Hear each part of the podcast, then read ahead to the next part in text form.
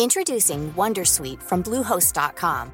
Website creation is hard, but now with Bluehost, you can answer a few simple questions about your business and get a unique WordPress website or store right away.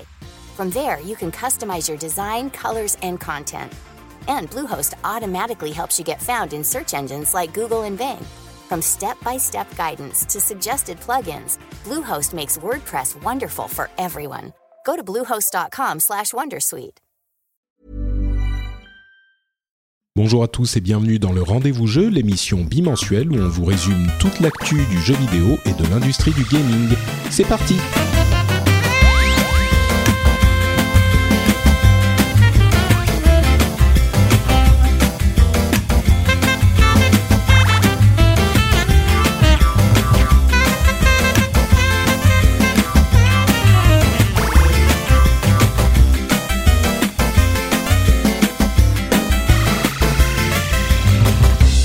Bonjour à tous et bienvenue sur le Rendez-vous Jeu. Le Rendez-vous Jeu, c'est l'émission où on vous résume toute l'actualité, euh, j'allais dire tech, internet et gadgets, mais ça c'est un autre, euh, une autre émission.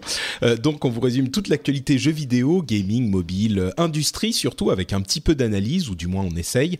Et aujourd'hui, je reçois un invité que je suis très heureux d'avoir avec moi, puisqu'il s'agit de Benoît, alias Exserve. Comment vas-tu Benoît? Bah écoute, euh, salut Patrick, ça va super. Euh, je suis très content de, de participer également à, au rendez-vous jeu, du coup, pas tech. Hein, euh, je vais, je viendrai peut-être un jour au rendez-vous tech. Après tout, on en ça pourrait, oui. Je serais peut-être moins, moins pertinent, mais bon, on sait jamais.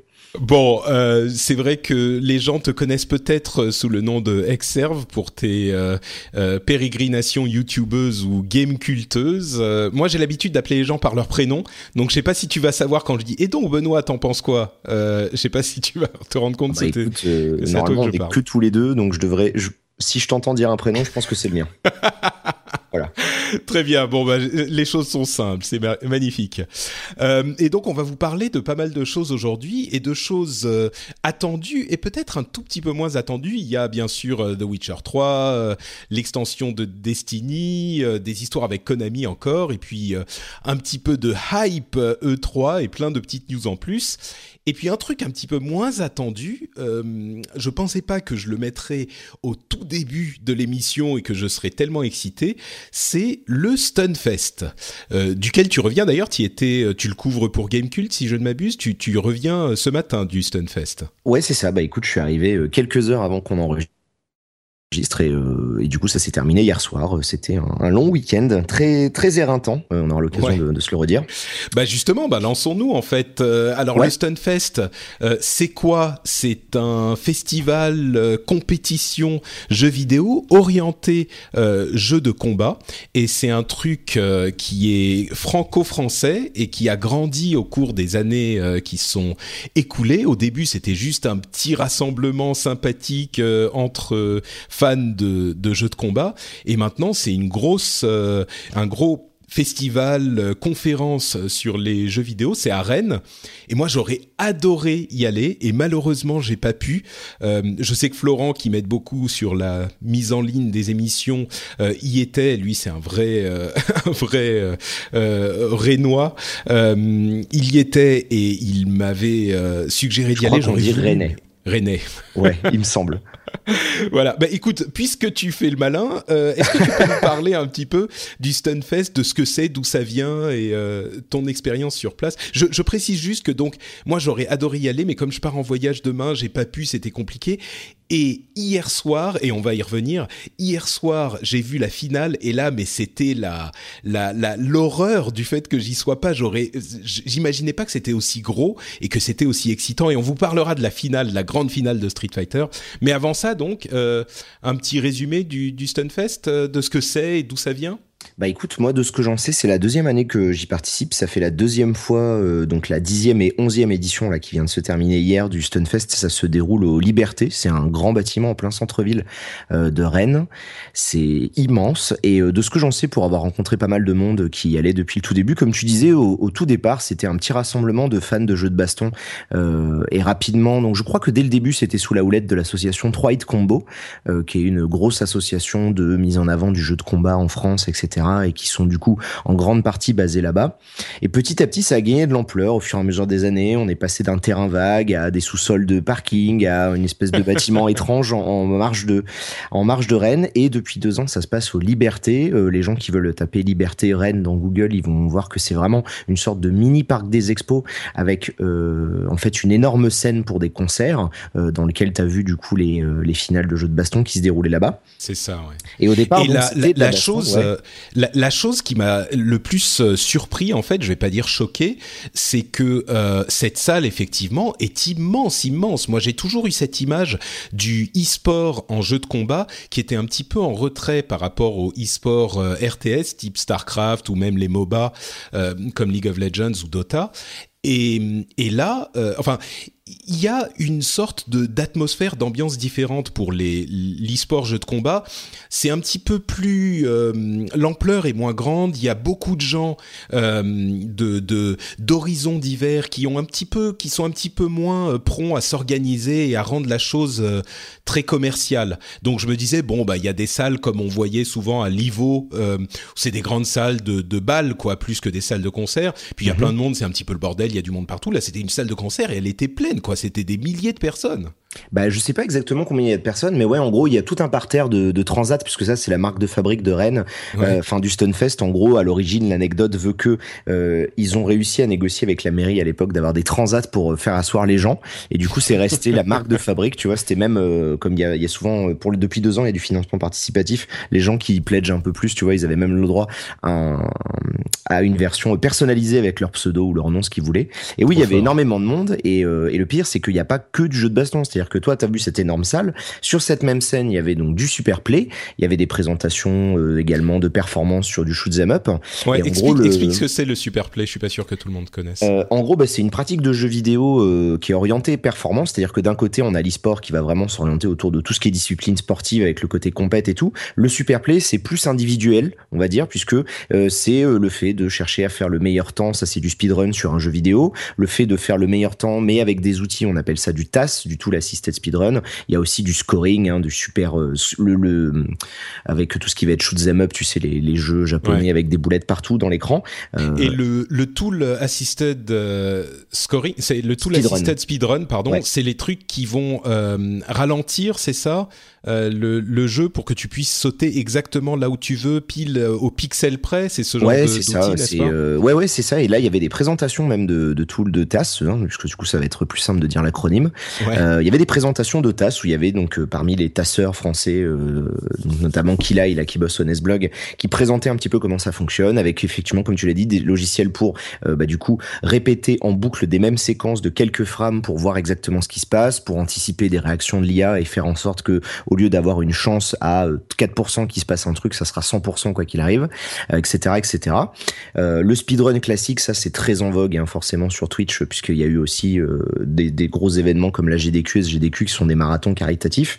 Ouais. Et en marge en plus du super play, il y a parce que du coup tu vois c'est un gros festoche. Il y a donc eu trois journées de conférences qui se tenaient avec beaucoup de d'universitaires, de, de, philosophes, de développeurs, de, de gens de tous milieux et de, de tous horizons. Également donc une énorme partie réservée à des développeurs Euh, on y reviendra, je pense, un peu après. Et également à des associations euh, diverses et variées. Euh, tu vois, genre le, ceux qui organisent les championnats du monde de Mario Kart étaient là, Windjammer France était là, etc., etc. C'est vraiment un gros truc très, j'allais dire bigarré, quoi. Tu vois, vraiment bien diversifié, quoi. Bah justement, euh, parlons-en un petit peu de ces conférences. Moi, c'est un aspect que je connaissais pas du tout en fait, que tu m'as appris euh, quand on en parlait. Euh, moi, je croyais que c'était uniquement une compétition e-sport, et en fait, euh, il y a tout un tas de conférences qui sont comparables à des conférences qu'on peut avoir euh, dans n'importe quelle bah, conférence. Justement, c'est pas juste une compétition. Il y avait quel type de de, de, de, de conférences auxquelles on pouvait assister en fait? Bah écoute, c'était euh, c'était vraiment des sujets divers et variés. Ça fait depuis la, je crois, sixième ou septième édition qui commence à y avoir ça. Et l'idée, c'était que bah, les, membres du Nesblog, en fait, qui est euh, bah, une, petite SARL qui bosse notamment sur jeuxvideo.com, euh, est vachement investi en fait dans le projet Stunfest. Et ils ont commencé à inviter des, des universitaires de tous horizons à l'époque. Et là, pour cette année, bah écoute, moi j'ai pu euh, animer et modérer deux deux confs. Comme ça, je te donne le sujet, c'est plus simple. Une qui se posait la question de de savoir dans quelle mesure il y avait une expérience contemplative dans les jeux vidéo, et une autre là qui était beaucoup plus longue où on a parlé plus de deux heures et demie avec bah, notamment Sébastien Genvo qui est un auteur et un game designer très connu, Pierrec qui est un journaliste qui s'occupe de tout ce qui est expérimental, Brice Roy qui est un développeur de jeux expérimentaux, également Dorian qui bosse au Nesblog. Et tu vois par exemple on a parlé de jeux expérimentaux pendant deux heures et demie, de se poser la question de voilà de qu'est-ce que c'est, est-ce que ça permet de hum, tu vois de rapprocher le jeu vidéo d'un art étant donné qu'il y a toute la partie expérimentale dans les arts. Enfin ça, il y avait une conf sur euh, la représentation des minorités, que ça soit de genre, d'éthique, de culture, etc. Il y avait quelque chose sur la notion de mort et de deuil. Il y avait des choses sur la, gamification de la société. Il y avait vraiment beaucoup de choses cette année. On peut voir le programme, effectivement, je donne le nom du site quand même, stunfest.fr. Euh, il y a des, trucs du genre, euh, y a-t-il du jeu sans enjeu euh, Qu'est-ce qu'un jeu expérimental, justement L'érotisme et la pornographie dans le jeu vidéo, et arrêter de rigoler comme des chèvres, c'est des sujets sérieux, etc., etc. Donc il y a effectivement toute cette partie hyper sérieuse qui est carrément qui me me, me fait encore plus euh, euh, de peine de pas avoir pu y, être allé. Et en plus c'était euh, c'était blindé parce que là du coup euh, d'habitude ça se passait au même endroit. Là il y avait tellement de choses aux libertés qu'on a dû déporter les les confs et elles se retrouvaient en fait en face parce que c'est une énorme place donc tu imagines de l'autre côté de la place de Rennes là ou dans une maison des associations où là c'était un amphithéâtre. Enfin t'imagines un auditorium avec une scène un truc comme 350 sièges sièges et puis bah, des gens qui sont assis même sur les, escaliers parce que du coup il y avait vraiment beaucoup de monde pour écouter bah, notamment samedi et dimanche c'était blindé quoi. Ouais, bah écoute, euh, c'est en tout cas un truc sur lequel vous pouvez euh, garder un œil parce que déjà c'est devenu énorme et il y a de fortes chances, vu le succès qu'ils ont eu euh, cette année, que ça continue à grossir. Donc je le vois bien devenir un festival de jeux vidéo majeur de, de, France. Enfin, il l'est déjà et peut-être même plus parce qu'ils ont l'air de grossir au-delà de leurs sources, de leurs origines, du simple truc de jeu de combat, quoi. Et ouais, pardon, vas-y. Non, non, non, je disais, ben ça après, ça va être un peu compliqué parce que le, le souci, c'est que ça va commencer à devenir euh, très cher. Là, ils sont euh, juste, juste chaque année, malgré le financement participatif, malgré des subventions de la ville ou de la région, euh, ils auraient envie de grossir plus, mais ça va pas se faire si vite que ça en réalité. Hmm. Ouais, bah disons que c'est en tout cas un, un, gros succès. Moi, je, je, je, je pense qu'il mériterait euh, d'aller plus loin. Et c'est sûr qu'ensuite, les festivals ou les conférences ou les salons, c'est pas toujours facile euh, à gérer. Mais bon, euh, on, on, verra comment ça se passe l'année suivante. En tout cas, ce qui est sûr, c'est que cette année, c'était très impressionnant. Et en particulier, moi, ce dont je voulais parler, c'était cette grande finale d'Ultra Street Fighter 4 qui est, je pense pas mentir en disant qu'Ultra Ultra Street Fighter 4 et, Street Fighter 4 a réussi à redevenir euh, l'ambassadeur du jeu de combat, en particulier en e-sport dans le monde. Hein. C'est vraiment, euh, il y en a, il y a plusieurs jeux qui sont euh, qui sont c'est marrant parce que le jeu de combat est un petit peu plus divers pour les jeux comme pour le reste, mais pour les jeux que les, les jeux, les RTS ou les, ou les MOBA, euh, où il y en a généralement un ou deux par catégorie, jeux de combat, il y en a plusieurs. Il y a ah Street bah Fighter, il, y a... Tekken, il y a Guilty Gear, même du, pour les plus petits, enfin, il y a même Mortal Kombat, même si ça, ça me fait un peu mal, euh, même si j'aime bien le jeu, disons qu'en e-sport, c'est pas forcément le plus euh, technique. Bah là, en l'occurrence, en fait, c'était c'était surtout que Warner avait, avait mis quelques billes dans le Stunfest, mm Capcom également, puisqu'en fait, le, le Stunfest cette année, c'était un, une des étapes du Capcom Pro Tour, qui est le championnat du monde euh, organisé autour des différentes versions de Street, puisque du coup, tu l'as dit, il y a Street 4, enfin USF 4 maintenant, parce que c'est la version ultra euh, qui est la plus jouée, mais il y a Street Fighter, euh, donc First Strike 3.3, qui est également encore énormément joué, Street Fighter 2X, qui est toujours la, vieille version avec des vieux de la vieille qui continuent d'y jouer depuis plus de 15 ans, et qui est d'ailleurs à un niveau très relevé, mais ouais, bah, il y avait, il y avait énormément de choses. Il y a eu une section sur Smash Bros, il y avait du Tekken Tag, il y avait Mortal Kombat, tu l'as dit. Il y avait du Guilty X-Third. Je crois pas qu'il y avait de Blue par contre cette année. Euh, et donc bah, Ultra Street 4 avec une délégation euh, d'une vingtaine d'asiatiques qui, pour la plupart, se sont déplacés d'eux-mêmes parce que ça fait quelques années qu'ils ont leurs habitudes de prendre des quartiers, euh, j'allais dire d'hiver, mais tu vois de début d'été à Rennes. Et il y en a notamment qui viennent comme ça, de leur plein gré, en, France à chaque fois pour, pour participer au, au Stunfest parce que l'ambiance est tellement bonne qu'eux, ils reviennent avec plaisir. Et en l'occurrence, on a eu droit à une grande finale dans la, la tradition des meilleures grandes finales euh, les plus excitantes de tous les événements de sport de l'histoire, puisque, alors moi je l'ai suivi de loin, tu vas me dire si je me trompe, mais euh, il y, a, y a eu une finale entre euh, Daigo et Momochi, qui sont deux très grands joueurs de Street Fighter, et Daigo qui est même plus qu'un grand joueur, qui est une légende. on ne peut pas évoquer l'aspect spectaculaire de Street Fighter sans parler de euh, cette vidéo qui a fait le tour du monde des millions de fois de Daigo à l'Evo, qui est donc l'autre tournoi dont je parlais, Evo 2004, je crois. Euh, ça date un peu. Hein. Ouais, ça date un peu, mais je, je pense qu'on l'a déjà évoqué même dans cette émission. Si vous l'avez pas, si vous l'avez jamais vu, euh, c'est avec euh, Street Fighter 3. À un moment, il y a euh, Daigo qui est dans les cordes, qui n'a quasiment plus de points de vie, qui joue contre Justin Wong, qui est en train de le, de le battre avec Chun-Li et je vous résume, il fait Justin Wong fait le truc le plus euh, petit de l'histoire, mais évidemment c'est normal, c'est un gros championnat. Il met la super de Chun-Li et là Daigo part activement absolument tous les coups. Et il y en a une quinzaine en, 5 secondes. Donc euh, c'est hyper compliqué. Il part tous les coups de manière à même pas se prendre les mini dégâts de coups spéciaux euh, il part tout, il saute, il part un dernier coup, il retombe et il fait un enchaînement, une combo parfaitement maîtrisée qui tue son adversaire et il gagne le championnat. C'était mémorable. Et encore une fois si vous tapez Evo 2004 vous allez tomber dessus sur YouTube. C'est un moment unique de l'histoire du jeu vidéo vraiment.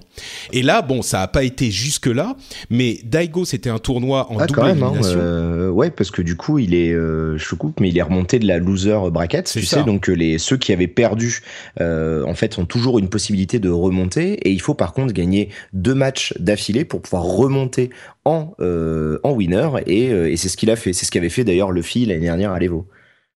Euh, oui, Luffy qui était le, le français qui, français avait gagné, qui a gagné l'Evo, voilà. pour la première fois. Là cette année, il n'a pas eu des bons résultats, mais euh, mais ouais, c'était rigolo de voir Daigo à ce niveau à nouveau parce que c'est bon, ça fait très longtemps qu'il est dans le circuit. Euh, c'était peut-être pas forcément celui sur lequel les gens auraient le plus parié en fait. C'est sûr. Et là, en l'occurrence, moi, je suis tombé sur un tweet de euh, de Kayane qui disait ah la grande finale est maintenant. Donc euh, presque par hasard, je suis tombé dessus. Euh, je vais vous donner mes secrets de, de mon intimité. J'étais aux toilettes et, et, et je suis je suis j'ai lancé le truc et j'ai pas descotché. Mais jusqu'à la fin, c'était incroyable quoi. Daigo qui je suis tombé donc au début euh, sur les, les, premiers matchs et il était en plus au début Momochi gagnait donc il suffisait que Momochi gagne un match qui se constituait de plusieurs euh, enfin un round qui se constituait de plusieurs matchs eux-mêmes divisés en combats avec deux rounds donc il avait euh, quand même il y avait beaucoup de chemin à parcourir et au final, euh, il y a eu des allées et des venues. Et sur la fin du premier round, donc du, début, pour que Daigo puisse avoir la possibilité même d'en gagner un second, un second ensemble de match pour gagner, puisqu'il était euh, dans le, la, poule des perdants.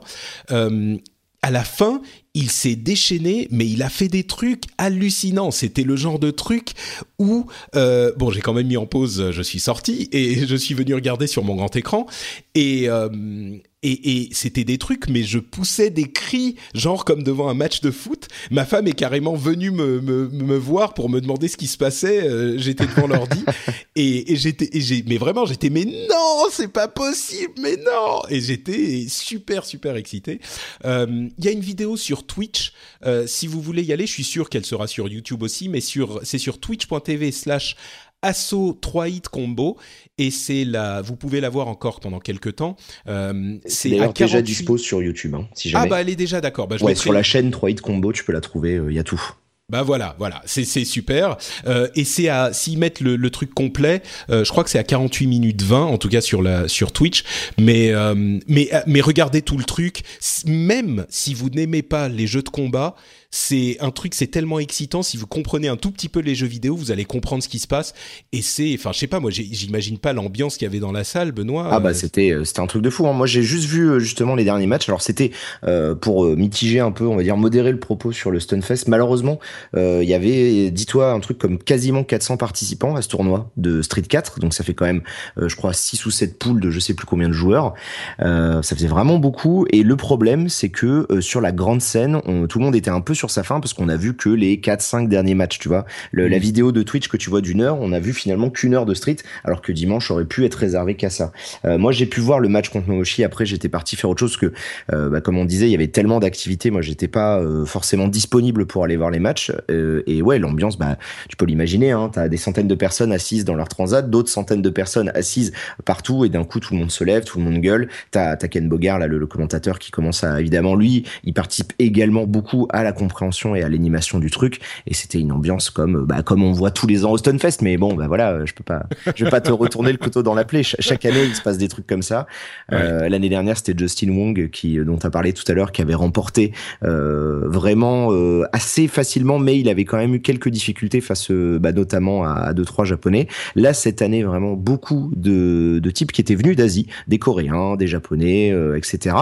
des gros noms, vraiment, il y avait énormément de monde. Et c'est vrai que de voir bon des gars comme Infiltration, tu vois, c'est normal de les retrouver à ce niveau-là. Momoshi, pareil. Daigo, bah, ses derniers résultats étaient peut-être pas forcément à la hauteur de la légende, parce que bah bon, en même temps, ça fait 15 ans, 20 ans qu'il fait ça, le gars. Euh, il n'est pas toujours, tu sais, c'est un peu en denti. Et ouais, bah, le match là contre Momoshi, c'est contre Ken. Euh, Daigo, lui, joue Evil Ryu. Il est passé de Ryu à Evil Ryu. Et euh, ouais, ouais, il se passe des bons trucs. Je suis pas technique en jeu vidéo, donc je pourrais pas t'en parler plus que ça. Mais ce qui est sûr, c'est que c'est très impressionnant. Ouais, bah effectivement, on avait et en plus, il y a aussi un, un facteur émotionnel quoi. C'est le, le, le le fait de voir le retour de Daigo, qui est une vraie légende, un titan euh, de cette de cet univers. Quand on le connaît depuis justement ce truc qu'il a mis sur le devant de la scène à l'Evo 2004, euh, et c'est vrai qu'il a eu une carrière en dents un petit peu. Moi, je me souviens que à la PAX 2013, je passais devant un stand, c'était euh, Mad Catch, je crois, ou un truc comme ça, et et il y avait des matchs de de Street Fighter, et je je, m'arrête, il y a quelqu'un, je l'ai peut-être déjà raconté dans cette émission, mais euh, il y a quelqu'un qui me dit ah ouais t'aimes bien Street Fighter, bah là regarde c'est Daigo qui joue. Et je, je me retourne, je dis mais enfin Daigo euh, le, enfin, tu veux dire quoi C'est qui Daigo? Mais enfin, tu veux dire le Daigo? Le, Et là, je me retourne et j'étais mais complètement tétanisé. Tu sais, c'est comme si euh, quelqu'un, euh, je sais pas, il y a il y a quelques années, euh, tu vois, je sais pas les Beatles ou tu ou plutôt une comparaison plus apte, le une gamine qui voit les One Direction, tu vois? J'étais en mode fan complet. J'étais, j'osais plus bouger. Je le, je, regardais et je me disais, je pourrais dire que je l'ai vu en vrai une fois dans ma vie, quoi. Ouais, ouais, bah écoute, euh, bah du coup, moi, c'est vrai que j'ai pu, euh, j'ai pu les voir aussi de près. Euh, c'est toujours mm. sympathique de leur dire bonjour, parce qu'en plus, comme on arrive le matin, tu sais, t'as tout le monde qui arrive en même temps, c'est rigolo. T'as, as même une espèce d'ambiance autour du stun, où comme on arrive un peu avant l'ouverture au public, tu sais, t'en as quelques-uns qui sont venus, alors ils viennent vendre des vieux sticks qu'ils ont, qui font dédicacer pour les vendre à des ah fans, des trucs comme ça. T'as toute une espèce d'ambiance autour de ça, même si évidemment, bon, les Japonais, ils sont connus, tu sais, pour leur exubérance, hein, le, tout le, le transport, leur émotion. Il y a, y a une photo extrêmement cool où tu vois Ken Bogart qui est en train de lever les bras en disant ouais c'est Daigo qui a gagné. Puis tu le vois à côté il a gagné euh, t'as l'impression que tu viens de lui annoncer la mort de son chien quoi. Mais euh, mais malgré tout, euh, c'est vrai qu'il y a une ambiance euh, pendant le, le, jeu de baston. Alors pour connaître quand même des gens euh, de bas gros points ou un peu 3 hits, euh, faut savoir que Street il a cette particularité, c'est qu'il permet justement le comeback. Et bah voilà, dans un match, dans un dans le sport, qu'est-ce qu'on aime bien, c'est les underdogs qui une fois à terre se relèvent, tu vois, et ils repartent de rien, façon Dragon Ball Z Super Saiyan, tu vois, au bord de la mort, ils sont encore plus forts. Et là, et là c'est ce qu'il a fait. Et c'est vrai que bah, remonter le loser bracket c'est pas évident. Et derrière, face à Infiltration euh, qui était euh, vraiment euh, un bon niveau, derrière, j'ai pas vu le match, je l'ai vu en VOD comme toi, ça, ça envoyait du pâté. Et puis, bah, l'ambiance dans la salle, tu l'as vu, hein, c'est des gradins, machin, bitules, ça gueule c'est c'est un truc à faire. Et moi qui suis pas très sport tout court je suis pas plus e-sport hein, c'est pas parce que c'est du jeu vidéo que ça me plaît plus mais c'est vrai que t'es tout de suite emporté par l'ambiance quoi. Tu tu peux pas faire autrement J'avoue, j'avoue, c'était bon. Donc voilà, on vous en a fait assez. Euh, si vous ne vous intéressez toujours pas à euh, au Stunfest slash à l'e-sport, euh, bah on peut, je sais pas ce qu'on peut faire pour vous. Il y a plus rien à faire. Mais là donc, euh, vous, avez de quoi avoir l'eau à la bouche. Et ce Stunfest, vous pouvez peut-être jeter un coup d'œil dessus pour l'année prochaine. Et moi, ce qui est sûr, c'est que j'hésitais à acheter la version PS4 de Ultra Street Fighter 4 qui va sortir pour 25 euros là, euh, bah demain au moment où on enregistre. Là, c'est sûr, je vais l'acheter, c'est pas possible. Donc euh, Capcom fait bien son boulot en finançant le un petit peu de d'événements e-sport, il donne envie. Et moi, en tout cas, ça a marché pour moi, quoi. Ah bah. Ouais. Euh, autre gros événement de cette ces dernières semaines, enfin de cette dernière semaine, c'est la sortie de The Witcher 3, évidemment énorme jeu dont on n'a pas forcément besoin de dire grand chose parce que tout le monde euh, le connaît plus ou moins, au moins de, de, réputation, euh, basé sur une série de livres extrêmement populaire en Pologne, développé par euh, CD Projekt dont on a parlé avec Gog la dernière fois, qui est un développeur donc qui a réussi à gagner le cœur de, des fans en, en, ayant un, un, développement et une approche du, du jeu assez généreuse. J'en parlerai dans un, dans un moment. Euh, donc le, le, Witcher 3 est sorti. C'est encore un jeu de rôle, un jeu d'aventure euh, basé sur donc le, le, personnage de Geralt de Rivia, qui est ce Witcher qui vit dans un monde d'heroic fantasy un peu particulier. Et il passe d'une direction un petit peu plus euh, guidée à une direction très pardon, euh, très open world. Donc euh, The Witcher 3 est le premier essai de CD Projekt dans un vrai open world. Donc on pouvait s'attendre à ce que le jeu soit bon, personne ne s'imaginait qu'il aurait été mauvais, mais par contre, il semble que l'essai soit vraiment transformé parce que toutes les reviews semblent à peu près unanimes. C'est une grosse grosse réussite. Euh, je sais que toi tu l'as, hum, tu l'as, tu as fait la review de Gamecult justement. Tu peux nous en dire deux mots. Euh, on, on fait pas non plus de grosses reviews de, de jeux dans dans l'émission, mais juste nous dire euh, ce que tu en as pensé. Tu l'as, tu l'as joué de fond en comble. Ah bah ouais, bah en deux mots, c'est facile. Ça tue. D'accord. non, non, ça, ça renvoie vraiment du pâté. Euh, je lui ai mis la, la note maximale euh, disponible sur Gamecult qui est de 9 sur 10, parce que le 10 sur 10, on, la prochaine fois qu'on envisagera de le mettre, on, on, déclenchera un plan hors sec ou on appellera l'OTAN ou l'ONU, on sait pas. Mais c'est pas pour demain en tout cas. Et vraiment, euh, tu sais, c'est pas si évident que ça, parce que tu disais, on s'attendait pas à ce qu'il soit euh, mauvais. c'est pas si évident, parce que nombreux se sont essayés à faire des RPG en open world globalement, ils tiennent pas trop la route. Et là, par contre, euh, ce qui est vraiment impressionnant, et c'est ce que j'ai relevé euh, notamment dans mon test, et je pense qu'il y a eu pas mal d'autres tests. J'en ai pas lu euh, un seul, en fait, pour être tout à fait honnête, parce que à peine j'ai terminé de rédiger et de jouer, parce que j'ai bouclé l'histoire principale au bout de 70 heures, pour t'imaginer le, temps de jeu nécessaire en termes de contenu. Et bah, du coup, j'ai dû partir direct faire vers d'autres aventures, notamment le Stunfest.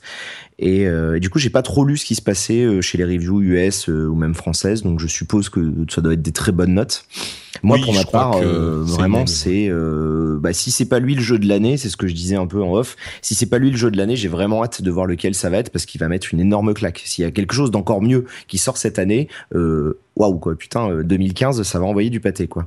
J'ai pour habitude dans mes autres émissions de, de faire les recommandations d'une manière assez particulière, c'est que je dis soit je le recommande pas, soit je recommande aux gens qui aiment ce style de truc pour de la musique ou des films ou ce genre de musique ou de film ou là en l'occurrence ce genre de jeu, ou alors il est tellement bon que on peut le recommander à vraiment n'importe qui, même si vous n'êtes pas spécialement fan de ce type de jeu-là.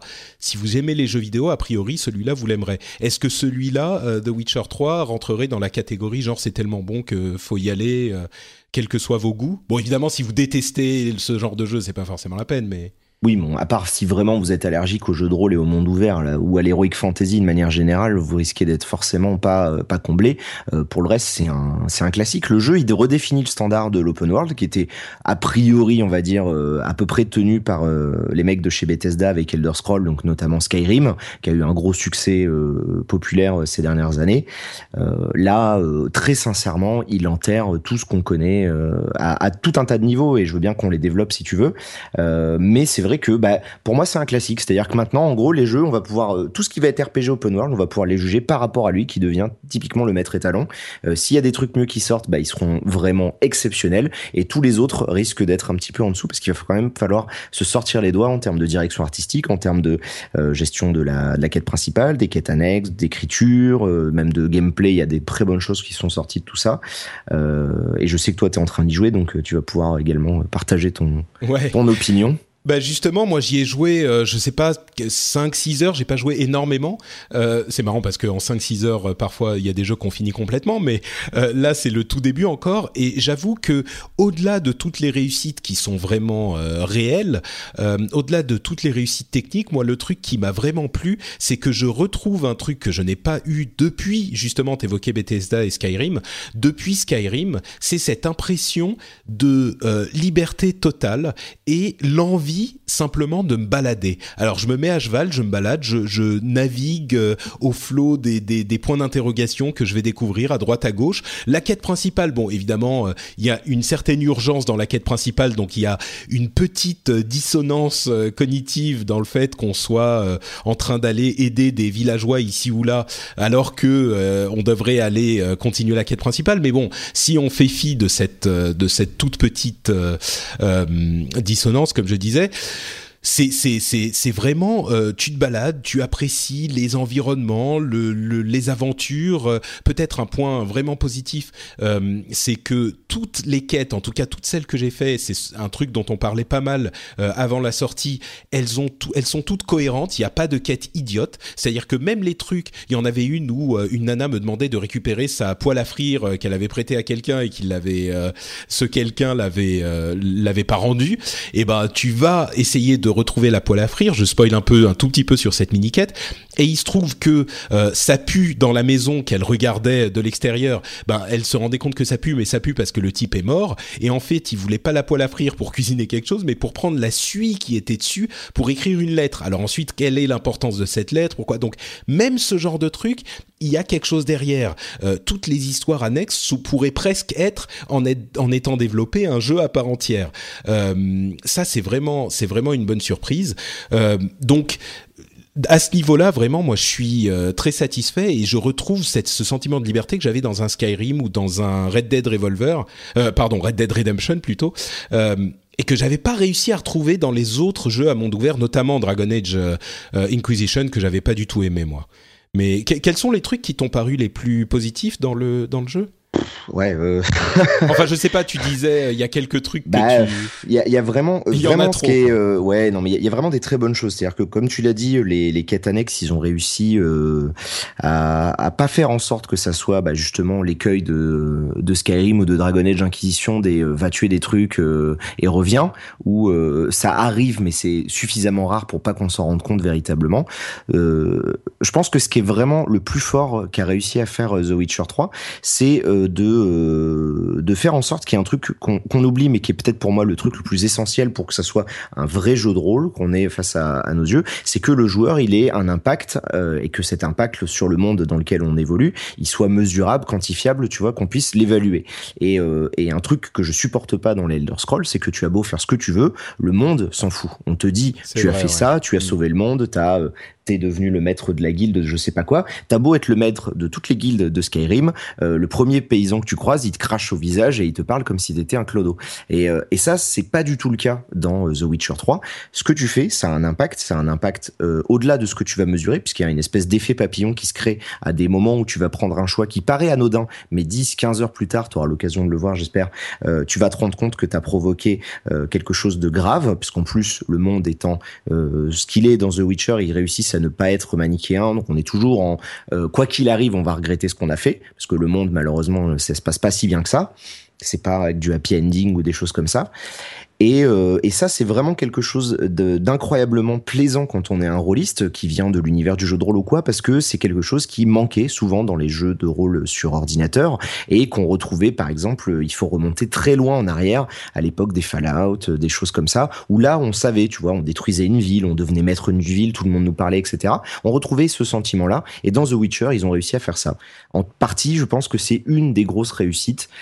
Et, euh, et, si je devais en citer une autre, c'est la, capacité du jeu à ne pas être pris en défaut, peu importe l'ordre dans lequel tu le fais. C'est-à-dire que euh, si tu choisis de faire ta quête principale, tu vas forcément aller relativement vite, ça va être relativement linéaire et dirigiste puisque tu vas du coup euh, bah, suivre l'aventure de, de Geralt qui est à la poursuite d'une personne, voilà pour pour pas en spoiler plus. Et par contre, à n'importe quel moment, tu peux choisir de t'éloigner de la quête principale, comme tu le disais, en quelque sorte, ça, ça surprend parce que du coup, tu devrais être dans une urgence, mais bon, rien ne t'empêche d'aller d'aller aider la veuve et l'orphelin et de gagner quelques pièces d'or au passage. Et en gros, peu importe le moment où tu choisis de faire des choses de manière annexe, à part à certains moments clés, euh, quand tu vas revenir vers la quête principale, le jeu va le prendre en compte. Et par exemple, euh, je te donne un exemple tout bête, tu vas par exemple pendant euh, la quête principale te, te friter avec un groupe de bandits qui appartient à une mafia locale ou un truc comme ça. Si dans une quête annexe, tu les croises également, ton expérience de la quête principale va influencer les dialogues que tu vas rencontrer quand tu vas être face à ces gens-là. Et à l'inverse, si par exemple dans une quête annexe, sans le faire exprès, tu découvres euh, une cave avec un trésor ou quoi que ce soit, et que plus tard tu croises un paysan qui te demande d'aller vérifier cette cave-là, il te dit bah j'y suis déjà allé par hasard et euh, voici ce que j'ai trouvé et tu peux négocier une récompense, etc., etc. Et ça, euh, c'est extrêmement impressionnant parce que ça sous-entend une, une espèce, tu sais, je suppose que tu imagines des, des milliers de tableaux à la suite avec toutes les quêtes et des enchevêtrements, et le jeu n'est pas pris en défaut ou très rarement. Ouais. Donc effectivement, je crois que là aussi, euh, si on vous a pas convaincu, je sais pas ce qu'on peut faire pour vous, quoi. C'est ah rare d'avoir euh, C'est rare d'avoir une recommandation assez inconditionnelle comme ça, ou presque inconditionnelle. Je crois que si vous aimez les jeux vidéo, c'est un jeu à ne pas rater. Avec ce, tout petit bémol, peut-être, si on peut dire que c'est un bémol alors que c'est simplement une caractéristique, c'est qu'effectivement, euh, il faut compter sur l'idée que l'aventure va durer plusieurs dizaines d'heures au minimum, même si on ne fait que l'aventure principale. Moi, ce que je me dis, c'est que même si vous y passez 10 euh, heures ou 12 heures et que vous ne finissez pas l'aventure principale, c'est quand même un truc qui vaut la peine d'être vécu, quoi. Donc, euh, c'est, même si vous n'avez pas énormément de temps, vous n'êtes pas forcément absolument obligé d'aller au bout du jeu pour en tirer votre argent. Je pense que si vous êtes quelqu'un, si vous avez euh, moins de temps, si vous avez un boulot de, qui demande beaucoup de temps et une famille, euh, vous dites pas euh, je vais passer à côté parce que je le finirai jamais. Euh, plutôt que d'acheter un autre jeu au même prix ou qui, qui vous qui vous tiendra 10 heures, si vous dites je vais pouvoir jouer pendant 10 heures à tel jeu, et eh ben peut-être que The Witcher, bon c'est forcément un peu frustrant, mais c'est vrai qu'il y a cet, cet élément vous pourrez pas le finir en moins de minimum 40, 50, 60 heures. Quoi. Euh, j'ai été assez surpris moi de voir que même la version normale euh, avait énormément de petits de petits bonus dans la boîte. Euh, c'est à quel point aujourd'hui on n'a plus l'habitude de ce genre de choses. Il y a un CD avec la bande originale du jeu, il y a des autocollants, il y a un petit compendium, il y a une carte. moi quand je l'ai ouvert, je me suis dit mais est-ce que j'ai acheté une version Day One? Est-ce que j'ai acheté? Et, c'est assez fort de de la part de CD, enfin, on sent l'amour et la sincérité de CD, de CD Projekt euh, dans même jusque dans le, le, la boîte quoi. Euh, il y a même un petit mot des développeurs qui vous remercient d'avoir acheté le jeu. Évidemment, tout est toujours commercial, mais dans un monde où tout est commercial, ce type de commercial, ça fait vachement plaisir. Et moi, du coup, je me suis surpris à m'attacher à cette société et à devenir fan de cette société rien que par ce petit geste euh, qu'il n'était pas obligé de faire. Donc euh, c'est quelque chose qui est assez connu des amateurs de CD Projekt, mais là ça m'a marqué quoi. Donc euh, voilà. Et de, de l'autre côté, il y a eu une petite euh, controverse qui, à mon sens, n'est pas hyper justifiée, mais dont on peut euh, comprendre qu'on en parle, c'est cette idée que les visuels, les graphismes de The Witcher 3 sont très en dessous de la première vidéo et même peut-être de d'autres vidéos qu'on avait vues il y a deux ans maintenant lors de la présentation. Et c'est vrai que ça rentre dans ce cadre euh, marketing slash euh, aléa du développement où on se dit que bah il faut jamais croire les vidéos qu'on voit à euh, un an ou même jusqu'à ce qu'on ait vu le jeu lui-même il faut tout prendre avec un grain de sel. Alors là en l'occurrence ils ont expliqué que c'était d'une part parce qu'ils avaient dû changer de moteur de rendu d'autre part parce que ils avaient montré la démo dans un environnement limité et que quand on fait les choses en open world il faut forcément faire les choses un petit peu différemment. Ça affecte le développement. Et enfin, parce que euh, puisqu'il fallait, et ça c'est l'argument des PC Master Race furieux, puisqu'il fallait faire une version console aussi, et eh ben forcément il fallait niveler un petit peu le niveau graphique avec cette euh, note importante que s'il n'avait pas aussi eu une version console, euh, eh ben il n'aurait jamais eu le budget pour développer un jeu aussi ambitieux euh, uniquement sur PC. Donc c'est à noter également.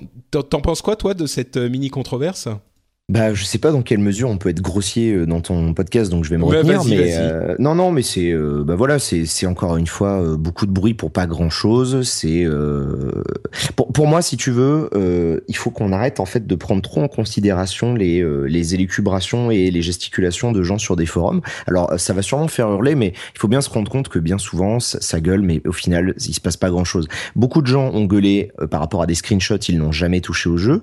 je l'ai terminé le jeu. Si il y a un truc qu'on ne peut pas euh, enlever au titre, c'est que d'une, avec le patch, euh, avec le patch récent là qui est sorti sur Play 4 à la sortie, le jeu est fluide malgré tout ce qu'il affiche.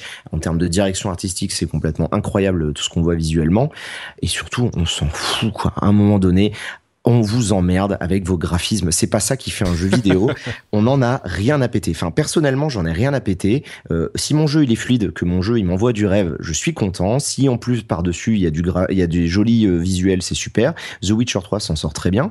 La version PC, elle s'en sort non seulement très bien, non seulement il y a déjà des petits tweaks graphiques que tu peux rajouter si tu as une bécane de guerre, parce qu'il faut bien comprendre que ça concerne une un pourcentage de gens. Mais oui. Enfin, mais bon, c'est euh, il faut pour être 100% honnête, il faut admettre que c'est moins beau que la première vidéo qu'ils avaient montrée. Mais ils l'ont dit, c'était un truc qui était développé. La Play 4 était même pas sortie. Ils savaient même pas les specs sur lesquels ils allaient développer réellement le truc. C'était un proof of concept. Alors après, je suis d'accord que ça choque. Je suis d'accord qu'il y a des gens qui soient surpris. C'est frustrant pour On ceux n'est euh, pas dans le cas d'un scandale façon Watchdog ou Dark Souls 2, euh, puisque là, c'était vraiment du euh, on vous montre quelque chose, on vous fait jouer à quelque chose et en réalité derrière c'est différent. Là, c'était simplement quelque chose qui dès la deuxième vidéo de The Witcher ont retrouvé le même rendu que ce qu'on a eu au final. Mm. Alors après, encore une fois, euh, ben, je pense que simplement il faut, euh, je sais pas trop. Si tu veux, je me dis oui, on montre des beaux graphismes, oui, on fait un peu rêver les gens. Maintenant, euh, il faut aussi se rappeler que c'est pas ça qui fait un jeu vidéo. Et s'il vous plaît, n'encouragez pas ce genre de polémique en donnant raison aux gens qui restent persuadés que les graphismes font un beau jeu vidéo. Surtout que dans le cas de The Witcher 3, on est passé d'une gamme de couleurs super tennes, gris dégueulasse, avec des nuances de marron et de caca euh, comme on avait dans The Order et tous les jeux récents qui moi personnellement à titre perso voilà ça me sort par les yeux j'en ai ras le bol du photoréalisme. Là on a des belles couleurs on a des beaux aplats on a un côté euh, presque peinture à l'huile un peu des fois impressionniste dans le, choix des couleurs et dans la manière dont la végétation se bouge etc et c'est très joli ça crée un véritable univers différent.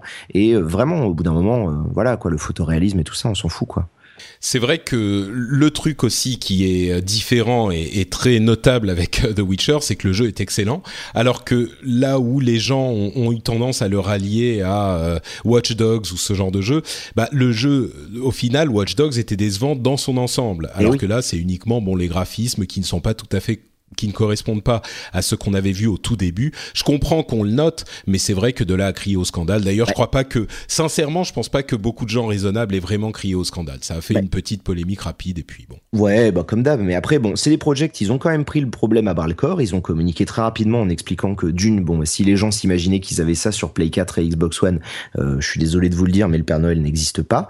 Euh, C'était pas possible. À l'heure actuelle, euh, même avec un PC très haut de gamme, avec une GTX 980, etc., on peut commencer à se rapprocher du rendu avec des tweaks et tout, mais encore une fois, ça concerne une infime partie des gens. Euh, si vous avez une console, le jeu il tourne, le jeu il est fluide, le jeu il est joli. Et, puis il est beau, c'est ça, ça aussi. C'est ce qu'on disait, tu vois. Moi je le trouve vraiment joli. Il y a vraiment des super trucs. Alors je peux mm. comprendre que ça surprenne les choix de couleurs. C'est vrai que c'est un peu vif. C'est vrai que c'est un peu.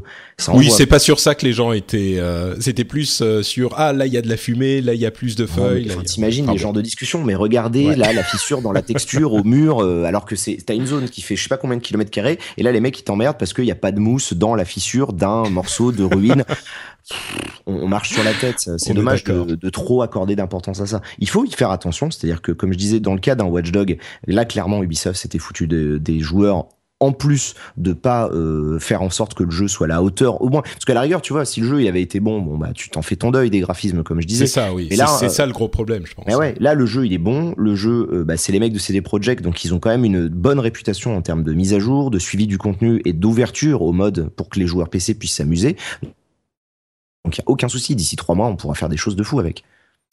Destiny House of Wolves est disponible. Alors il l'appelle l'extension, euh, une extension, la deuxième extension de Destiny. Euh, bon, c'est ça n'a d'extension que le nom. C'est un gros DLC, on va dire. Euh, moi, j'avais acheté les deux d'un coup quand le premier était sorti parce que j'avais bien aimé Destiny. Je sais que en fait, je pense qu'on est arrivé enfin six mois ou sept mois après la sortie à, ce que les gens qui n'aiment pas Destiny font leur deuil de ce jeu qui n'est pas ce qu'ils espéraient euh, et, laissent les gens qui aiment Destiny tranquilles et leur laissent le droit de bien aimer Destiny, ce qui est quand même une, belle situation. Euh, j'ai essayé donc House of Wolves un petit peu. Euh, J'avoue que j'ai été assez agréablement surpris. Les, le début en tout cas est meilleur que celui de la première extension j'avais déjà aimé. Mais bon, ça reste du Destiny, ça reste exactement la même chose. Euh, c'est un simulateur de headshot euh, en, en, en, permanence. C'est la seule chose que vous faites dans ce jeu-là. Et comme on dit souvent, si vous aimez bien euh, les mécaniques de, tir de Destiny, bah vous aimez Destiny. Et si vous n'aimez pas ça, et eh ben il y a rien du tout, du tout pour vous. Je sais pas si toi, j'imagine que c'est pas ton style de jeu, Destiny. Bah euh, si, en fait c'est mon style de jeu, c'est juste qu'il... je suis désolé, je vais relancer le truc, hein, il est pas bon quoi. il n'y a pas grand chose à sauver dans Destiny quoi. Et, pourtant on m'a convaincu, on m'a montré le level, le machin, le bidule, j'ai des potes qui jouent énormément. Euh, la seule chose qui leur fait continuer de jouer, c'est qu'ils ont plaisir euh, à se retrouver ensemble le soir à faire leur raid pour la 37e fois pour choper un objet qui leur permet d'avoir un autre objet qui leur permet de faire un 0,3% de dégâts supplémentaires alors que c'est toujours les mêmes ennemis, les mêmes décors en boucle et tout. Exactement. Non, non, moi extrêmement déçu. Bon après s'il y a des gens qui aiment ça, bah, super. Et eh ben j'en fais partie. Mais euh, c'est pas grave, hein. tu sais que ça arrive. il paraît que ça arrive à des gens très bien. Très bien, exactement.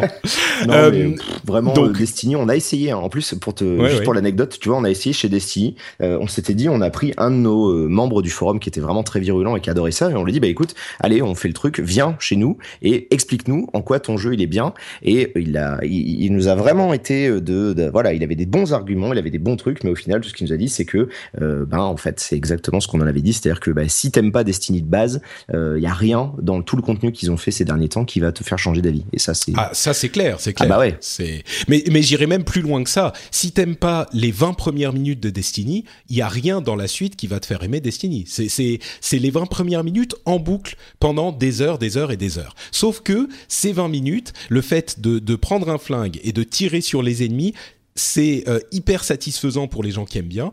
Et si t'aimes pas, bah t'as rien, t'as rien dans le jeu, rien. Et moi, j'adore. Donc euh, voilà. Alors je note, tu n'as rien dans le jeu, mais j'adore. Non, tu n'as rien d'autre que ça. T'as as, as une boucle en fait de 5 secondes. C'est je pointe mon flingue sur un ennemi, je tire dessus. Voilà, ouais, ouais, c'est ouais, tout bah, ce qu'il y a je dessus. sais, ouais, ouais, je sais. Mais il y a des jeux qui le font plus ou moins bien, tu sais. Il y a des jeux qui réussissent plus ou moins bien à te rendre cette satisfaction du tir, cette satisfaction du, du first-person shooter. Celui-là, il se trouve que pour euh, quelques millions de joueurs, euh, il le rend très bien. Et en tout cas, euh, l'extension là amène un petit peu plus de ça.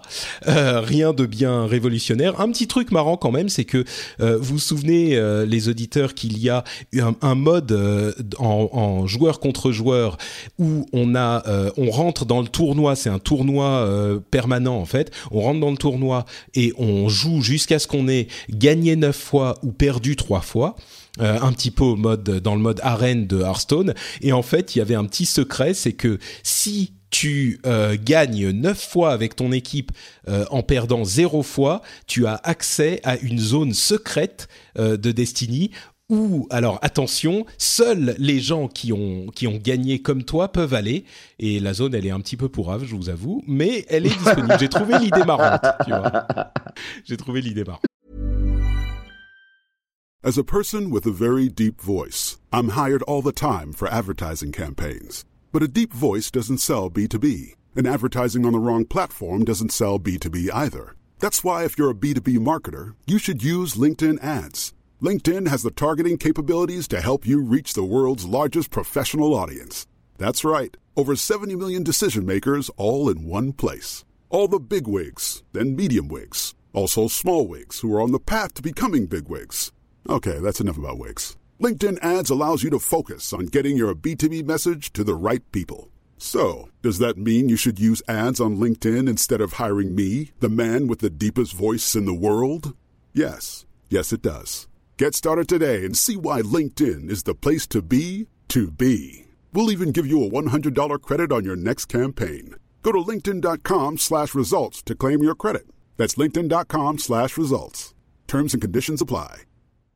Hey, I'm Ryan Reynolds. At Mint Mobile, we like to do the opposite of what Big Wireless does. They charge you a lot, we charge you a little. So naturally, when they announced they'd be raising their prices due to inflation, we decided to deflate our prices due to not hating you. That's right. We're cutting the price of Mint Unlimited from $30 a month to just $15 a month. Give it a try at mintmobile.com slash switch. $45 upfront for three months plus taxes and fees. Promo for new customers for limited time. Unlimited more than 40 gigabytes per month. Slows. Full terms at mintmobile.com. Bon, je vais pas, je vais pas m'éterniser. Ça, Ouais, je pense voilà. qu'on s'étend trop sur Passons. Destiny. Non, moi je, moi je brandis mon, mon, mon étendard de Destiny. Je, je reste convaincu que, que le jeu. Enfin, c'est pas que je, je suis convaincu que le jeu est bon, c'est que je suis convaincu que ce qu'il fait, il le fait le mieux de tout ce type de jeu. C'est un jeu qui euh, t'amène en fait un endgame de MMORPG en FPS. Et c'est le seul qui ait réussi cette formule. Et il y a un endgame, effectivement, t'as des instances à faire, t'as du, du matériel à choper, t'as des raids, t'as des aventures, euh, des quêtes, euh, et ils ont très bien réussi ça. Et entre parenthèses, un truc qu'ils ont super bien réussi aussi, c'est l'interface euh, qu'on ne qu'on ne note pas souvent. Ils ont trouvé des, des solutions à des problèmes d'interface en simulant une sorte de souris au clavier d'une manière qui est vraiment maligne, euh, et, et ça rend le tout, ça compte vachement. Enfin bref. On pourrait en parler longtemps de Destiny. Moi, je suis, euh, je suis convaincu. Bah, c'est suis- dommage que t'aies pas joué à, à des jeux comme Borderlands ou PlanetSide, quoi, parce que du coup, visiblement, euh, ta culture du MMORPG FPS est pas suffisamment grande pour que tu vois à Eh quel ben, point écoute, tu, tu fais Borderlands, route, mais bon. hein. Borla- je, je- je te remercie de cette, euh, de cette petite pique. Borderlands, je l'ai beaucoup aimé, je l'ai complètement fini. Et Destiny, c'est exactement Borderlands sans l'histoire. Ouais, ouais, ouais. Bah après, c'est le feeling. Moi, je sais ce qui marche hein, dans Destiny. Tu sais, c'est le feeling des flingues à la Bungie façon Halo. C'est très Exactement, orienté ouais. console, ça marche bien et tout. Donc euh, voilà, je, je comprends le délire, mais pour le coup, dire que c'est eux qui réussissent le meilleur endgame, non. On, on reviendra un jour si tu veux. On se refera une émission où D'accord, on discutera de ça. et on, on en reparlera. Ça marche. En attendant, parlons un petit peu de Konami en parlant de Endgame. Euh, Konami, dont on a beaucoup discuté ces derniers temps avec la séparation avec Kojima, euh, le délisting du New York Stock Exchange, et on, se demandait ce qu'ils faisaient, euh, où ils en étaient, et en particulier dans l'émission an- anglophone Pixels et un petit peu dans le dernier épisode, je me disais, mais est-ce qu'ils sont en train de carrément sortir du jeu vidéo. Je me disais, s'ils voulaient sortir du jeu vidéo, ils feraient pas autrement. Et en l'occurrence, on a eu euh, une, euh, une, une, euh, remarque du président de Konami qui a dit clairement, bah écoutez, nous maintenant, le mobile, ça marche, c'est ce vers quoi on veut aller, donc bah, c'est ce qu'on va faire. Et en fait, donc c'est c'est le président qui s'appelle Hideki Hayakawa, et il a clairement dit, bah nous on fait du mobile maintenant. Donc c'est pas tout à fait qu'il sort du jeu vidéo, mais il se concentre uniquement sur le mobile. C'est un peu triste, quoi, parce Ah bah que c'est même pire que ça. ouais, bah vas-y, vas-y avec le. mais non, mais le- franchement, c'est la fin du, c'est la fin de toute une époque quoi. Konami, c'est quand même les gens qui ont modernisé le jeu de sport et le jeu de foot en particulier avec euh, ISS et ce qui allait devenir PES plus tard. Euh, c'est les gens qui ont lancé donc effectivement bah, Castlevania, c'est les gens qu'on va en parler après, c'est les gens qui ont lancé donc Metal Gear Solid. Ils ont tout un tas de gros trucs à eux et ça va finir en jeu, sal- en jeu saloperie sur mobile à base de pachinko, euh, skinné euh, Metal Gear parce que du coup forcément c'est eux qui gardent le, la, la, le, enfin, tu vois, l'usufruit du truc.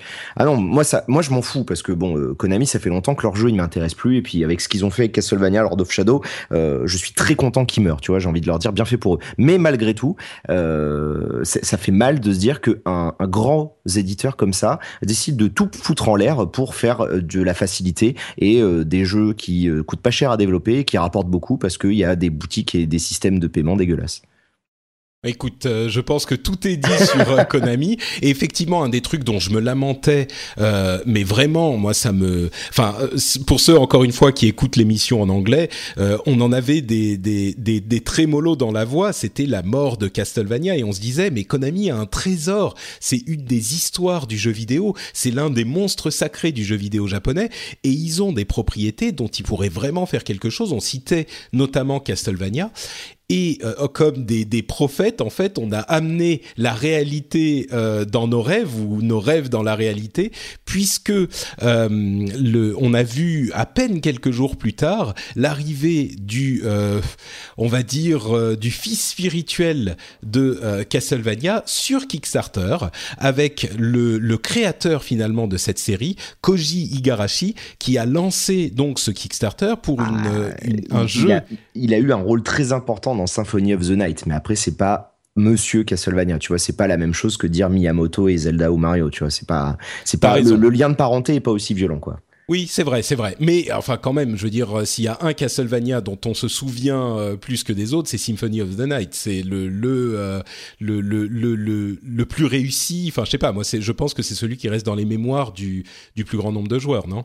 Ah bah après sûrement mais là pareil tu vois c'est les discussions euh, qui n'en finissent plus ouais, voilà. non mais après dans le côté Metroidvania de toute façon euh, Symphony of the Night c'est celui qui a marqué le truc mais bon derrière il y a Dracula X il y a Rondo of Blood il y a, des jeux. moi je suis un fan en fait de Castlevania. Donc euh, pour moi depuis qu'ils avaient ben écoute je vais le dire de manière très polie chier à la gueule des fans avec Lord of Shadow en prenant leur histoire et 20 ans d'histoire de jeux vidéo comme tu l'as dit et en, en, te foutant tout ça à la poubelle moi ça m'a vraiment fait mal au cœur. Et mais par contre enfin, je sais pas ce que t'en penses. Je vais, je vais enchaîner sur, je pense, la suite de ce que tu voulais dire sur le, Kickstarter.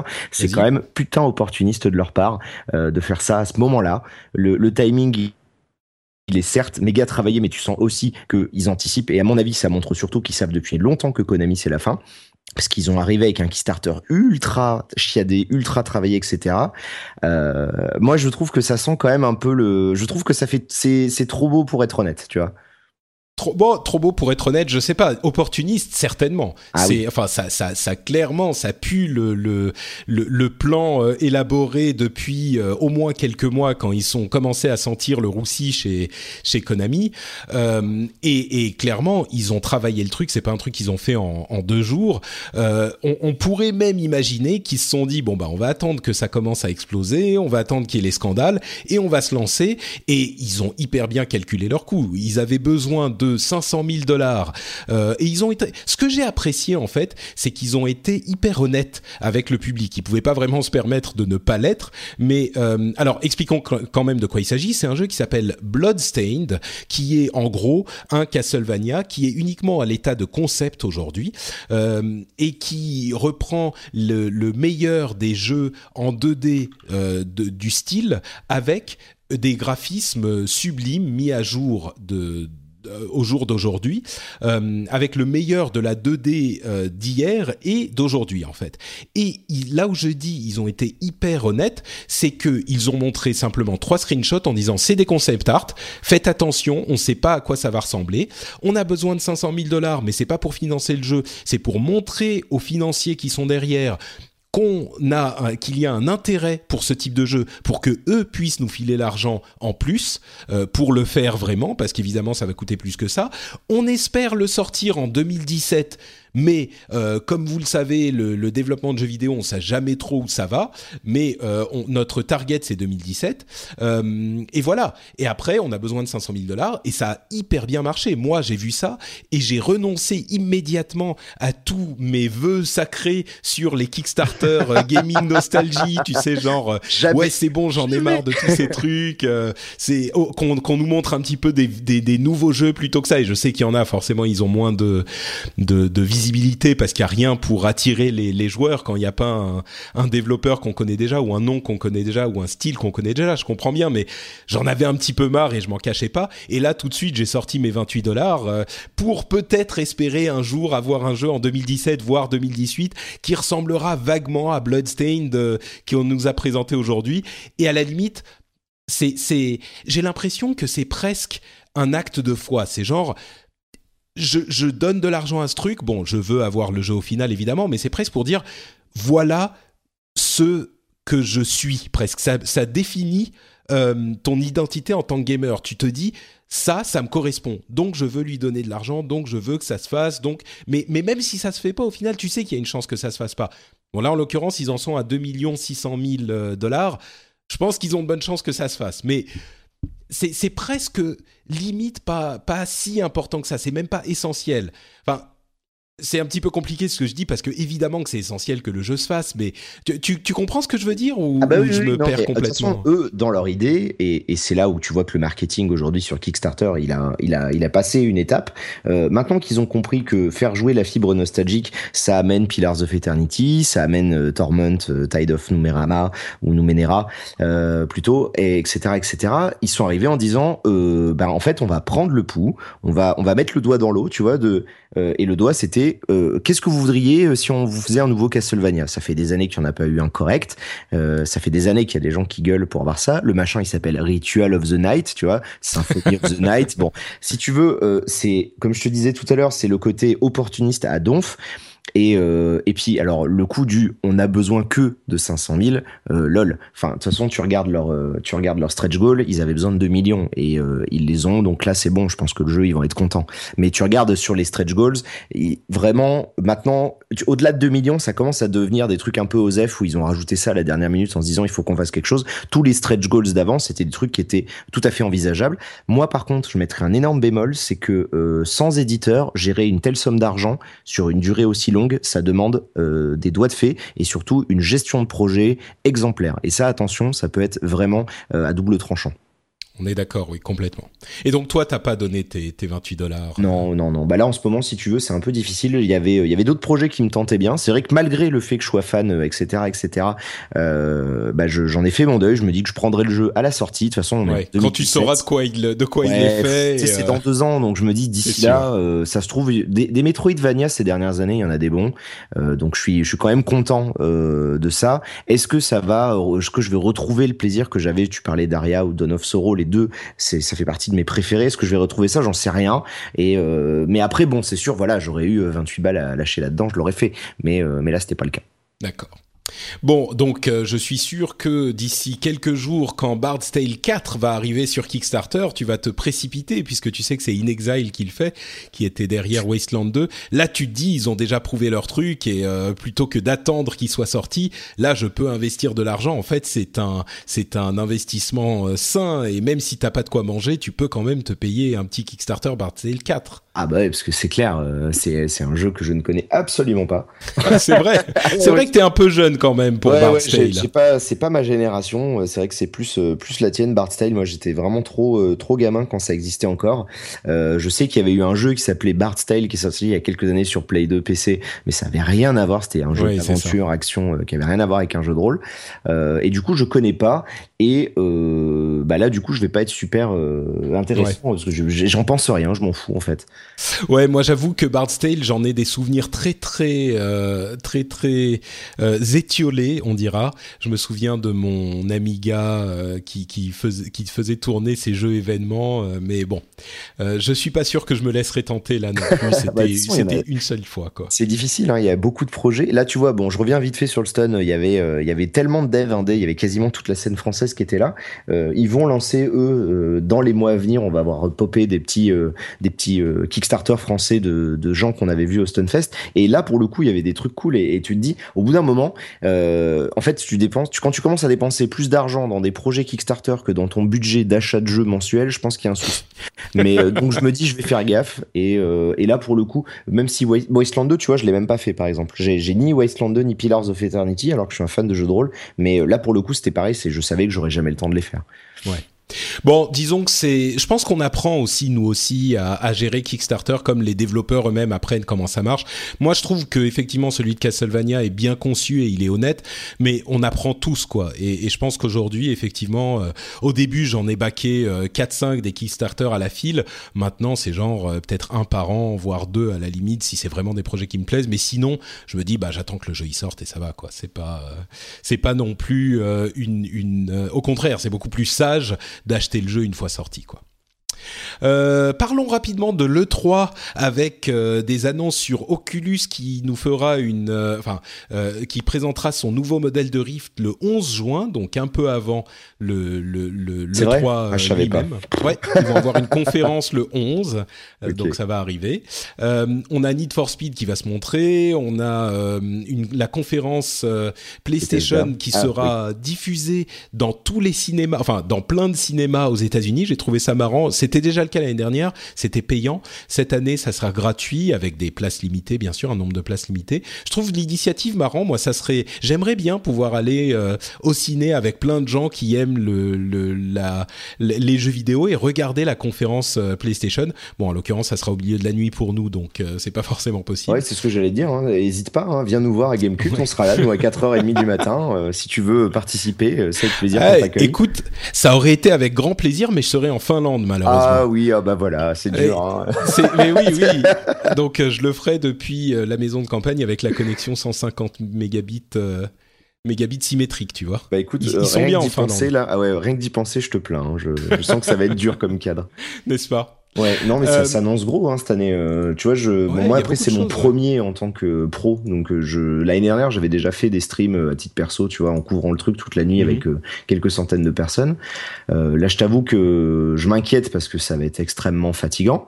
Ah ouais, donc ça, moi j'ai fait mon programme, c'est Enfin, en plus, t'as connu ça, en fait, t'as connu ça de l'autre côté, toi, donc tu, tu, sais ce que c'est le 3, c'est c'est crevant, quoi. C'est surtout ça. Bah le 3, moi, j'y suis jamais allé, mais j'ai fait d'autres d'autres salons, effectivement, et et c'est ah, tu veux dire de l'autre côté quand on est quand on couvre les trucs, oui, j'ai fait ça. Ouais, ouais, c'est quand tu. C'est épuisant. Ouais. Il y a tellement de choses, il va y avoir des annonces par par dizaines. Alors, ils commencent, tu vois, j'aime bien parce qu'ils commencent petit à petit, à, ils, ils peuvent pas se retenir, tu vois, et puis ils savent très bien que ça risque d'être noyé au milieu du flot d'informations. Euh, D'ailleurs, c'est pour ça, je pense que des types comme euh, comme Nintendo qui dit revenir un petit peu, ou surtout Bethesda qui va tenir pour la première fois une conf à part euh, avant le début officiel de l'E3, tu vois. Donc, on va pouvoir voir des images de des prochains, probablement du prochain Fallout, ça c'est quasi sûr, et peut-être éventuellement quelque chose sur le prochain Elder Scroll. entre autres, mais mais ouais, il va y avoir plein plein de choses hein, cette année là.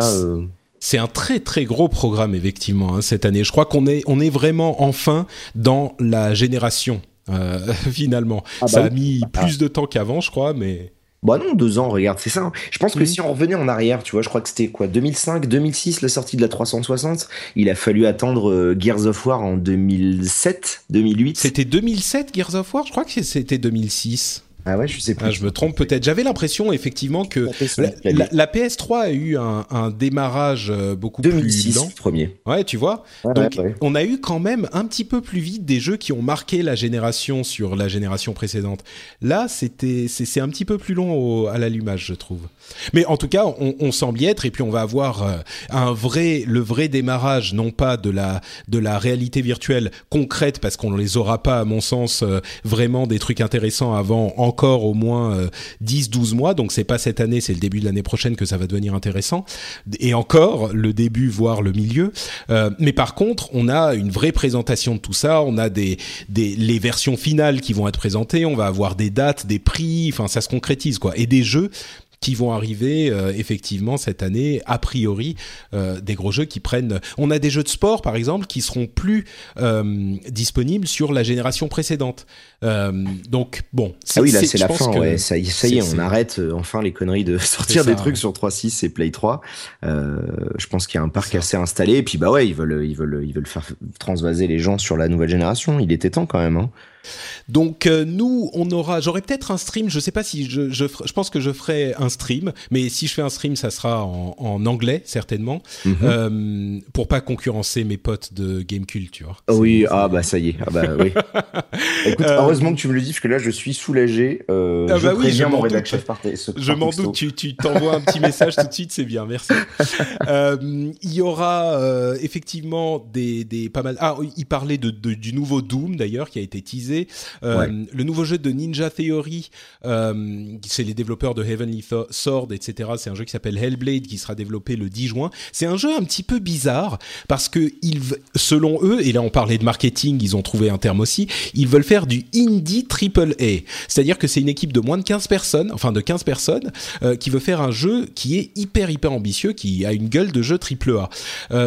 15 personnes, c'est l'équipe qui a développé Hearthstone quand même. Hein. Donc vous voyez le, la différence entre un gros jeu 3D avec euh, euh, énormément de boulot et de, de ressources nécessaires, euh, développé par l'équipe qui a développé Hearthstone. Ça me paraît compliqué, mais je suis quand même curieux de voir ce que ça donne. Euh, bref, il y aura plein plein de choses. Ouais. Moi, je les aime bien les petits gars de Ninja Theory. Euh, leur reboot de DMC, au final, il avait, euh, il n'était pas si catastrophique que ça. Il y avait, il y avait des bonnes, il y avait des bonnes choses.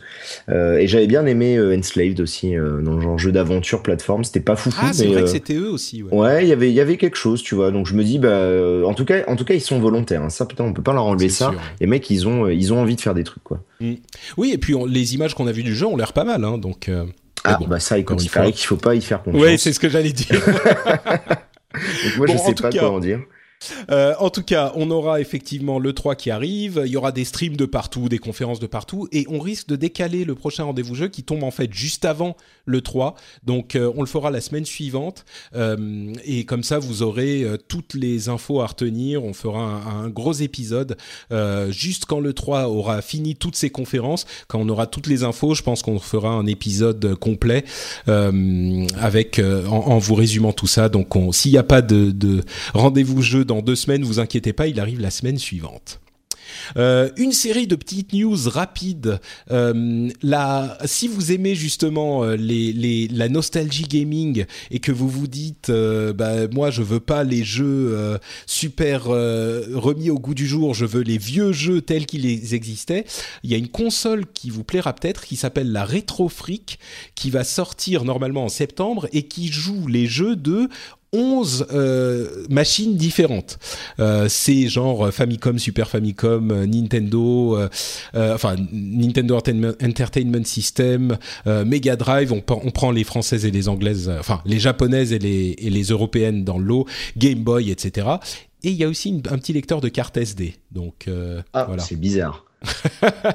Mais je me demande comment ils font pour faire ça, parce que légalement, c'est quand même compliqué à mon avis cette euh, cette histoire. Une console qui accepte. Alors, elle prend toutes les cartouches en fait, donc c'est censé vous aider à utiliser votre collection de cartouches que vous avez déjà et à la brancher facilement en HDMI. Euh, et, mais elle prend aussi la carte SD et en plus, normalement, enfin, je sais pas, mais visiblement ils euh, ils vont de l'avant et ça sortira en septembre. Donc Freak, gardez un œil dessus. Assassin's Creed Syndicate, euh, grosse surprise chez euh, Ubisoft. Il y aura un autre Assassin's Creed cette année. La blague la plus éculée euh, de l'histoire du jeu vidéo. Non, la blague, ce serait qu'il serait bien, tu vois. Oh, qu'est-ce qu'il est méchant. bah, le, le, truc qui est marrant avec, enfin, moi, franchement, Assassin's Creed Unity, c'est le deuxième Assassin's Creed que je faisais, et quand j'ai passer le choc euh, du fait que c'était exactement la même chose que tous ceux qui étaient venus avant, euh, qu'il n'avait pas évolué depuis 5 ans que j'avais pas touché un Assassin's Creed, euh, je me suis pas mal amusé franchement. et puis surtout, il était tellement beau. Jusqu'à aujourd'hui, j'ai pas vu un jeu sur cette génération de consoles qui soit aussi beau que ça. Bon, je suis arrivé trois semaines après quand les bugs étaient corrigés, mais même plus un mois et demi après. Mais mais il était tellement beau et puis le, le truc de voir Paris modélisé comme ça et en l'occurrence, euh, Syndicate, qui se passera à Londres, c'est ça qui est euh, attirant à chaque fois dans le fantasme d'Assassin's Creed, c'est de se dire explorer cet environnement historique euh, pourrait être intéressant. Ensuite, le jeu, c'est une autre histoire, le genre lui-même. Mais bon, ils se sont ils ont dit qu'il n'y a pas de multijoueur, donc ils n'ont pas succombé encore une fois à la tentation de cocher toutes les boîtes, euh, genre euh, euh, un jeu AAA doit avoir ceci, cela, cela, genre il doit avoir une companion app sur tablette, il doit avoir un mode multijoueur, même si ça sert à rien, il doit avoir tel truc. Là, non, ils se concentrent sur l'expérience multi single player et en plus ils ont mis dans leur vidéo euh, une longue vidéo de présentation, euh, bien 2-3 minutes pour s'excuser de euh, du ratage qui était le lancement d'Assassin's Creed Unity, que j'ai trouvé moi assez courageux finalement. ils n'étaient pas obligés de le faire, je pense que ça aurait au niveau communication, ça aurait été une erreur parce que la conversation aurait eu lieu de toute façon. Et là, ils ont réussi à la cadrer dans euh, une conversation qui était la moins dommageable possible pour eux. Et à mon sens, c'est pour ça qu'ils l'ont fait. Mais il n'empêche, c'est quand même euh, venant d'un monde de communication, je peux vous dire que c'est compliqué de faire passer euh, dans la, la, politique de la boîte l'idée de, de parler des grosses erreurs qu'on a fait et de ramener le focus sur ces erreurs quand on présente un nouveau jeu. On veut toujours que la conversation soit centrée sur les qualités du nouveau jeu et pas, euh, pas perdre 10 minutes à chaque fois à ressasser les problèmes qu'on a eu avant. Et en plus, ils avaient l'air sincères. Ils disaient euh, des trucs que je sens. Non, mais enfin, franchement, moi ayant, non, ayant franchement, les gars, il faut il faut que vous précommandiez encore une fois ce nouveau jeu. Ça fait quand même 18 épisodes qu'on vous sert. C'est toujours autant de la soupe, c'est toujours autant faux historiquement. Mais s'il vous plaît, celui-là, promis, on essaiera de pas trop vous la mettre profond. Moi, j'ai vu ça. Hein. Bah écoute, ouais, on peut on peut le voir comme ça parce que vous avez le cœur noir et sombre euh, chez chez, bah chez oui, mais nous, tu sais bien comment on est, hein, voilà. On a cette réputation. Ouais, non, mais c'est sûr que c'est un petit peu, c'est un petit peu ça aussi. Mais enfin, je pense que maintenant, enfin, on le dit depuis longtemps et je le répète régulièrement, il y a, il faut jamais commander un jeu, mais jamais de la vie, à moins que ça soit à la limite euh, The Witcher et que vous avez vendu votre âme à The Witcher 1 et 2 et vous les avez adorés plus que votre maman bah là vous le précommandez a priori vous serez pas déçu il y en a genre je sais pas un tous les deux ans où on peut commander un petit peu les yeux fermés mais d'une manière générale c'est la plus grosse connerie qu'on puisse faire aujourd'hui qui, est de précommander donc pour moi je prends même pas la précommande comme un argument valide tu vois je me dis juste la euh, manière dont ils l'ont communiqué euh. Bien sûr, mais le truc, c'est que dans leur façon de faire, Ubisoft, c'est quand même des gens qui, pour Unity, ils faisaient leur campagne de précommande plus d'un an avant. C'est-à-dire mm. qu'ils ont développé, là pour Syndicate, on a déjà, euh, je crois, un truc comme quatre ou cinq éditions collector différentes, des éditions limitées, euh, les DLC, les Season Pass, les machins, les bidules. Ouais, bien sûr. Non, non. Ubisoft, pour moi, c'est vraiment, tu vois, ils ont une, ils ont une telle mauvaise, une si mauvaise image. Ils ont même réussi à devenir encore plus méchants que EA et Activision réunis. Parce qu'il fallait quand même, il fallait quand même se sortir les doigts pour réussir à faire ça. Et ils sont obligés de reconnaître qu'ils ont merdé euh, très grave avec Unity et que forcément, ils vont euh, devoir euh, faire amende honorable sur le prochain. Parce mais ils auraient pu pas en parler, non? Bah non, mais non, mais comment ils auraient pu éviter ça? Enfin, là pour le coup, là tu touchais à un truc de communication où tu c'était difficile parce que tu avais tellement déçu tes fans, parce que là c'était ça en fait, que t'es déçu des gens, euh, tu vois, un peu lambda, etc. Mais quand tu commences à décevoir ton cœur de cible de fans euh, en leur faisant un jeu qui est pas à la hauteur de ce que t'avais montré, qui est pas à la hauteur de ce que eux ils attendent alors qu'ils te suivent depuis des années, tu risques surtout de faire en sorte qu'ils ne le leur achètent pas. Donc si tu leur adresses pas un petit message en leur disant on vous aime, on a besoin de votre pognon, euh, ben je vois pas trop comment on pourrait faire autrement. Pour moi ils étaient obligés de faire ça. Hein. Hmm. D'accord. Bah, effectivement, c'est une euh, interprétation qui se tient également. Euh, et qui, je pense, est peut-être un petit peu plus réaliste que, que la mienne avec mes, mes yeux grands, grands. Euh, non, mais c'est génial hein, comme attitude. non, non, mais je trouve ça super hein, d'être d'être comme ça. C'est c'est bien. Et en plus, si t'arrives à t'amuser sur un Assassin's Creed, je dis bravo. c'est un exploit en ah soi. Bah, bravo. Moi, j'avoue que je me suis amusé pendant bien allez, pendant bien 7-8 heures, et c'était surtout à découvrir Paris. Et franchement, les, les petites missions euh, de, de, dans les autres époques parisiennes, je les ai trouvées bien trouvées. Euh, il y avait des trucs sympas, quoi. Mais bon, ensuite, c'était mon, mon, Assassin's Creed. Euh, je sais pas si je vais replonger. le deuxième en même temps, c'est forcé. Tu vois, t'avais peut-être pas le côté euh, genre euh, saturation. Lassitude, oui, c'est sûr. Non, et puis franchement, enfin, j'ai même moi qui qui suis pas, qui n'avait pas des attentes énormes, j'ai été choqué par le fait que c'était exactement comme ceux d'avant. Quoi, le, gameplay n'a changé en rien. Donc. Ah bah non, non, c'est ouais, c'est assez fou. Bon, autre news rapide, Bloodborne aura une extension, ça surprend personne, mais ça enchante euh, Exerve. Bah écoute, je l'ai appris, j'étais euh, en route pour le stun, donc j'ai même pas lu en fait le détail de, ça, mais ouais, non, ça m'a... Et là tu t'es dit, non, je fais demi-tour, il faut que je vienne faire la oh, fête pour célébrer ça. non, non, même pas, j'en suis pas là, faut pas déconner. Euh, non, non, j'en suis quand même pas là. le truc, c'est que bah, de toute façon, ça, enfin, effectivement, ouais, je vois pas, je vois pas ce qui les empêchait de, le faire. non, bien je, sûr, même pas, en fait, j'étais là. Ah ouais, ouais, bon, bah ça y est, ils viennent d'en parler. Euh, ok, voilà. D'accord. je suis désolé, je je peux pas faire le, le méga fanboy parce que oui, j'ai adoré euh, Bloodborne, j'ai je l'ai trouvé qu'il avait des très bonnes qualités.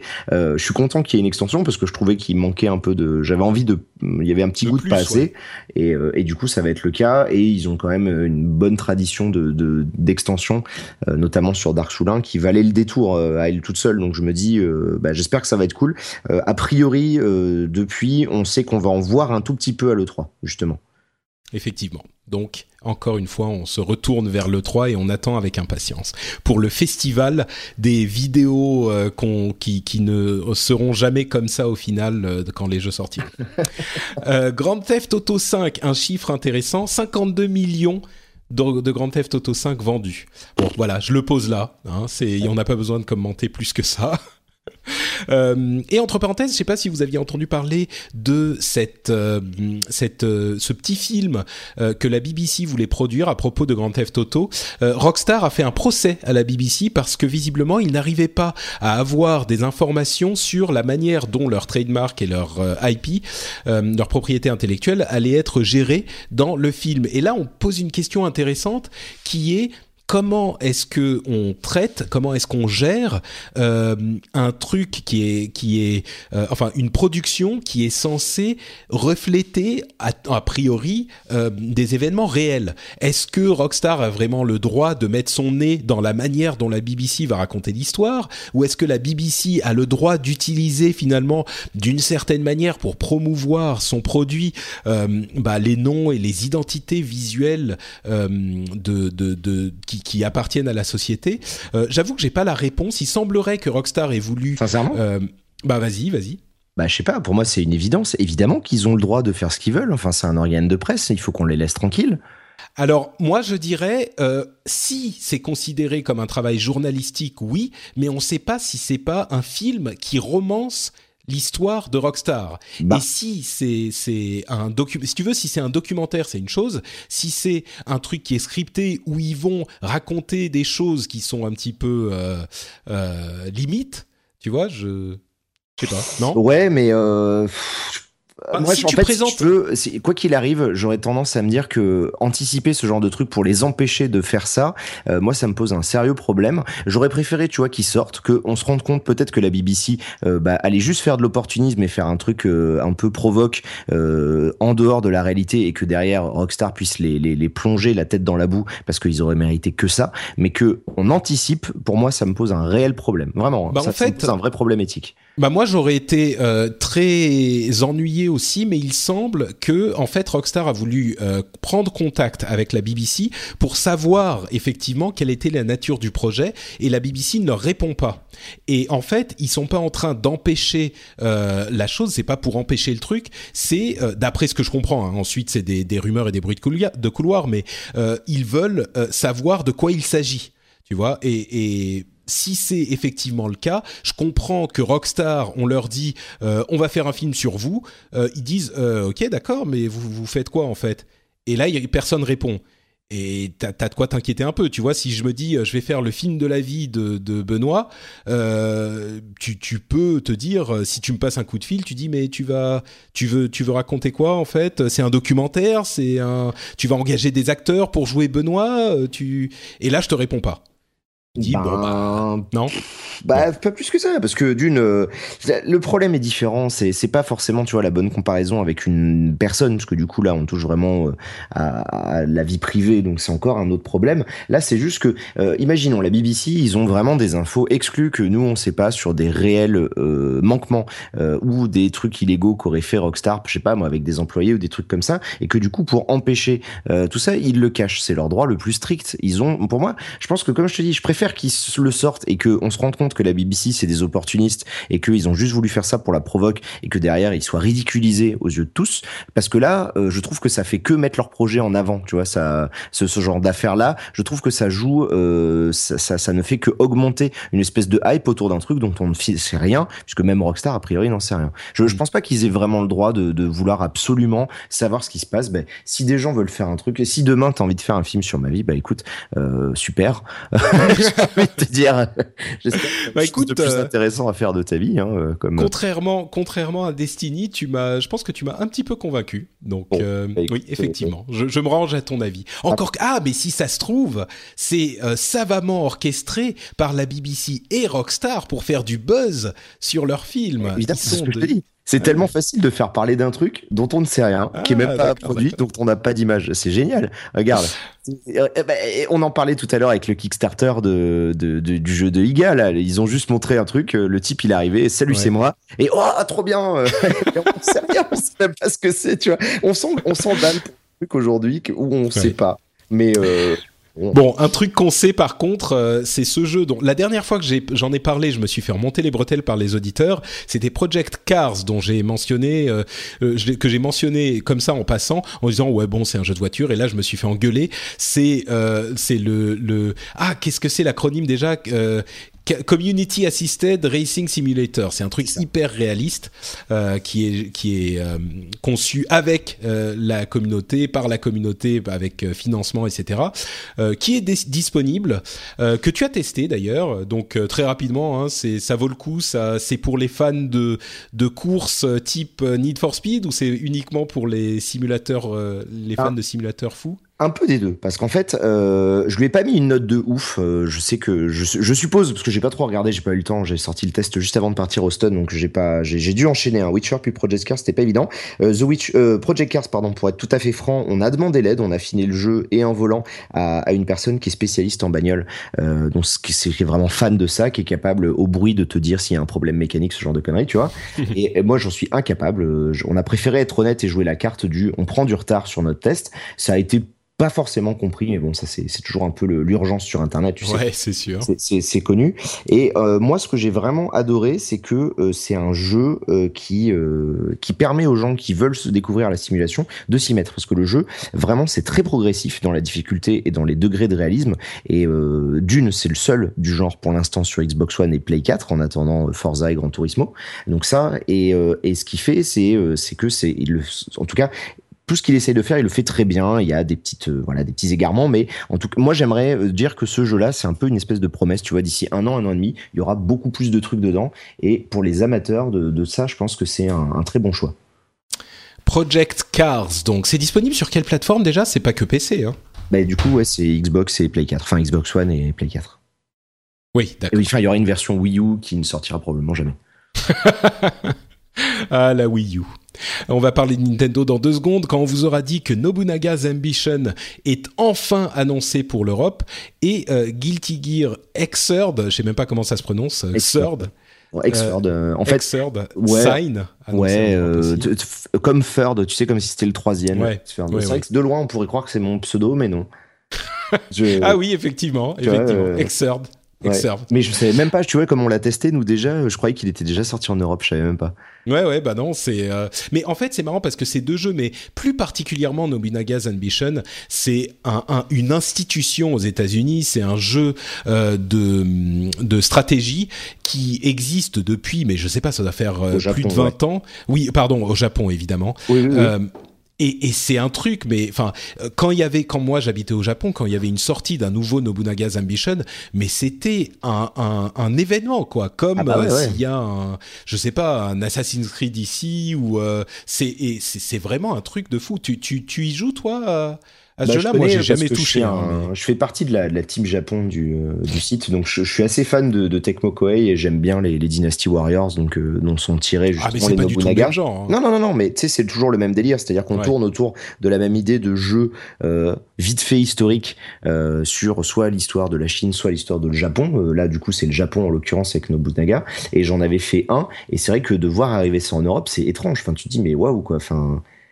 Enfin, je me dis que vu le peu de gens qui sont déjà touchés par les trucs style Dynasty Warrior et tout ça, qui sait qui vont réussir à toucher avec une licence comme ça qui débarque de nulle part en, Europe en tout cas? Bah, je pense qu'il y a quand même, euh, tu sais, chez les fans de euh, civilisation, euh, les fans de, tous ces jeux de stratégie, euh, je pense qu'ils peuvent être intrigués par un, jeu de cette catégorie qui vient du Japon et qui risque d'avoir des idées et des concepts différents. Donc, euh, ah bah j'invite les gens à aller par contre y aller pour la curiosité parce que justement ouais, ça. Euh, ça. montre aussi que des mecs comme Tecmo Koei ils sont capables de faire autre chose que les dynasties parce que c'est vrai qu'on a que ce côté-là de eux euh, ça et toutes les adaptations à base de Hyrule Warrior, One Piece machin, Dragon Quest Adventure tout ça mais ils font ils font des trucs cool hein, quand il s'agit de faire de la stratégie et c'est vrai qu'il y a bon après c'est très romancé attention hein, s'il y a des oh oui, historiens non, sûr, mais... japonais dans le dans l'audience ça n'a rien à sais... voir avec avec le délire. Hein. Mais de la même manière que euh, les, les comment dire, les Japonais ont une approche différente du jeu de rôle, du euh, même FPS ou TPS ou euh, de, de, tous les types de jeux. Moi, je serais curieux de voir quelle approche ils ont de ce type de, de, de jeu-là, du jeu de stratégie. Euh, spoiler, moi, je serais pas surpris que ça soit, vous avez 12 000 unités à gérer une à une, et, et voilà. Mais bon. connaissant les japonais. Et, et donc euh, Guilty Gear Third euh, Sign, qui est donc la toute dernière version, qui va arriver. Enfin, moi j'étais surpris. Il était sur le euh, sur le PlayStation Plus américain il y a quelques temps, et ah il ouais n'était pas sur le. Je crois qu'il était disponible, ah, mais il n'était pas dispo en Europe. Je... Et j'étais très frustré parce que ils font partie de ces jeux. En fait, c'est les jeux qui sont les jeux de, de combat qui ont gardé la tradition du jeu 2D et comme je disais tout à l'heure sur euh, euh, Bloodborne pourrait être un jeu, euh, un Castlevania 2D avec le meilleur de la 2D d'aujourd'hui, ces jeux de combat-là, en fait, ils ont gardé la tradition 2D en faisant évoluer les choses vraiment en 2D avec le meilleur de la 2D d'aujourd'hui. C'est des trucs qui sont magnifiques en 2D, qui ont des graphismes, mais vraiment, euh, c'est du high candy tout le temps, c'est des, des personnages sublimes, c'est du je, vrai... Je crois que les euh, persos sont en 3D, hein. c'est juste qu'il y a un rendu cel shadé qui fait que on, on donne l'impression, mais euh, il me semble que c'est des modèles 3D. Ah, je suis quasiment persuadé. Le, le- je sais jeux, que euh, je sais King of Fighter le dernier, il était Ah vraiment ouais. entièrement en 2D, animé en 2D et tout. Et là, celui-là, je dis peut-être une connerie, mais il me semble Non, que non, des mais t'as raison, 3D, je hein. fais attention là. Je vais voir, Je je vais fais- Ah mais non vérifier, non euh, non, je crois que c'est de la 2D. Hein. Les animations sont euh, les animations sont un tout petit peu saccadées parce qu'ils dessinent les sprites. J'ai l'impression c'est que c'est de la c'est 2D. des, moi. euh, bah écoute, euh, bon là j'ai juste Hmm. checké vite fait en, en parallèle la page D'accord. Wikipédia. Il me confirme que c'est bien du cel shading 3D. D'accord, ok. À vérifier. Bon bah peut-être, mais en tout cas c'est un rendu, vraiment. ah bah oui, le c'est un rendu, animé quoi. C'est Mm, mm, c'est super super beau. Et moi étant un vieux fan des jeux de combat mais qui a genre euh, plus trop le temps et qui va m'y remettre avec euh, Ultra Street Fighter 4 sur PS4 là, euh, c'est le genre de jeu que j'aimerais bien euh, voir par curiosité et, euh, et essayer quoi. Il y a, y a deux séries, c'est genre euh, les Blast Blue et les trucs comme ça. Et en plus, Guilty Gear a, a quand même cet héritage un petit peu ancien avec Soul Bad Guy qui était qui remonte à l'époque quoi, d'il y a des, des- bons vieux King of Fighters, etc. Donc euh, et King of Fighters, il y en a plus eu trop de nouveaux vraiment à succès euh, depuis un moment. Je crois que le- le- les derniers étaient plus aussi euh, aussi appréciés que de bah, l'époque de monde, c'est- c'est 2008. quoi Ah oui, non, bah c'est sûr que c'est plus le voilà. Ah bah c'est ça, oui. Le dernier c'était quoi King of Fighter 14 C'est 2013, 2014, je crois. 2013, 14. 2014, ouais, tu vois, on un sait même plus. Ouais, ouais, c'est. par contre, lui, pour le coup, c'était entièrement de la 2D, c'était tout animé à la main. Ouais. Si t'es fan de ça, je t'invite à aller regarder deux trois vidéos, tu vas halluciner. hein. Bah peut-être, tu sais, euh, mine de rien, moi, le- enfin, King of Fighters, c'est la version 2000, 98 puis 2002 qui étaient les, les, les, les monumentales, les versions séminales de King of Fighters. Mm-hmm. Euh, depuis, il y en a eu d'autres qui étaient pas mal, mais c'est vrai que euh, je les suis plus trop trop de super près. Peut-être que je devrais m'y intéresser. Eh ben, écoute, euh, il serait peut-être temps. Allez. Euh, bon, donc euh, celui-là arrive. On n'a pas de, de, je sais pas si on a une date. Euh, ah oui, c'est mais ça arrive. de- non, mais c'est maintenant. C'est le 3 juin. Je viens de, de, Ah ouais, de ah oui, la vraiment, news. euh, C'est le 3 juin, c'est tout de suite là. Euh, bon, c'est en dématérialisé uniquement. Nobunaga's Ambition, par contre, c'est pas pour tout de suite. hein. C'est juste euh, l'annonce qui a été faite. Euh, Ouais, c'est pour toujours le beaucoup 4 de septembre. temps. Ah oui, 3 juin, effectivement. Et ben. 3 juin, Guilty Gear. Bon, ah, bah voilà, je sais ce que Bah, ce que je vais faire euh, parce que évidemment dans ma dans ma campagne finlandaise au milieu des des, des arbres et des ours, euh, je vais bien sûr prendre ma PlayStation 4. Faut pas déconner. Ah bah j'espère bien. Il va falloir. euh, mais moi je veux, tu vois, je veux qu'on ait des photos de toi là, le, le torse luisant en train de, de, de t'entraîner euh, à combattre les ours, quoi, tu vois. à combattre les ours et puis de, de À avoir à faire mon bah oui en fait c'est ce que je vais faire je vais combattre les ours je vais casser euh, euh, hacher des, des bûches euh, casser des arbres et, et puis voilà. Ah bah, voilà. mais c'est marrant c'est vraiment une une maison euh, bah c'est la maison de la famille de, de ma femme. Euh, donc évidemment j'emmène tout mon barda euh, je vais évidemment continuer à travailler là-bas. C'est l'avantage d'être un podcasteur je peux en théorie travailler de n'importe où donc je vais travailler de là-bas aussi. Mais euh, mais ça sera dans un cadre euh, sympathique. Et je vous enverrai quelques photos sur euh, sur Twitter et sur euh, euh, sur Facebook. Donc euh, vous viendrez avec moi. Il n'y a pas de souci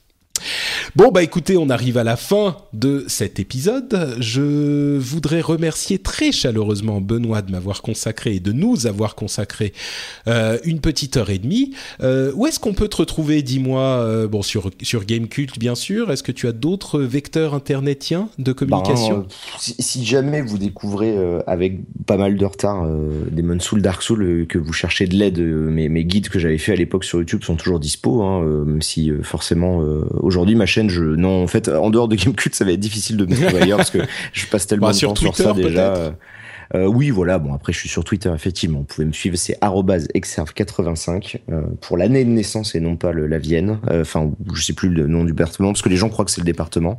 Ah. C'est c'est mon année de naissance. Putain, t'es hyper jeune. hein. Ah, je suis désolé. Oui, oui, oui. Non, mais je, je comprends mieux pourquoi tu tu connaissais pas du tout. euh, Je sais plus de quel jeu on parlait. Bard's Bard's Tale, Tale, hein. oui, non, ouais, non, non, c'est pas. Et pourtant, tu vois, j'ai grandi, j'avais, euh, j'avais un Atari ST, donc l'époque Atari ST, Amiga, j'ai connu, mais j'étais, j'étais môme, quoi. Oui, non, mais t'avais un Atari ST, t'avais 4 ans. euh, C'était Ouais, genre, t'appuyais j'ai sur deux touches pour jeux à l'époque. Hein. Ah je, suis, je suis très calé. Hein. Tu, verras. vrai. tu serais surpris. C'est bien, c'est bien. J'apprécie. Bon, donc Exserve, c'est Exserve85 sur Twitter. Pour ma part, vous pouvez me retrouver toujours sur Twitter, c'est NotePatrick. Vous pouvez aussi me retrouver sur Facebook, toujours sur NotePatrick. Vous pouvez aussi retrouver cette émission et euh, venir nous dire ce que vous avez pensé de toutes les bêtises qu'on vous a racontées sur frenchspin.fr.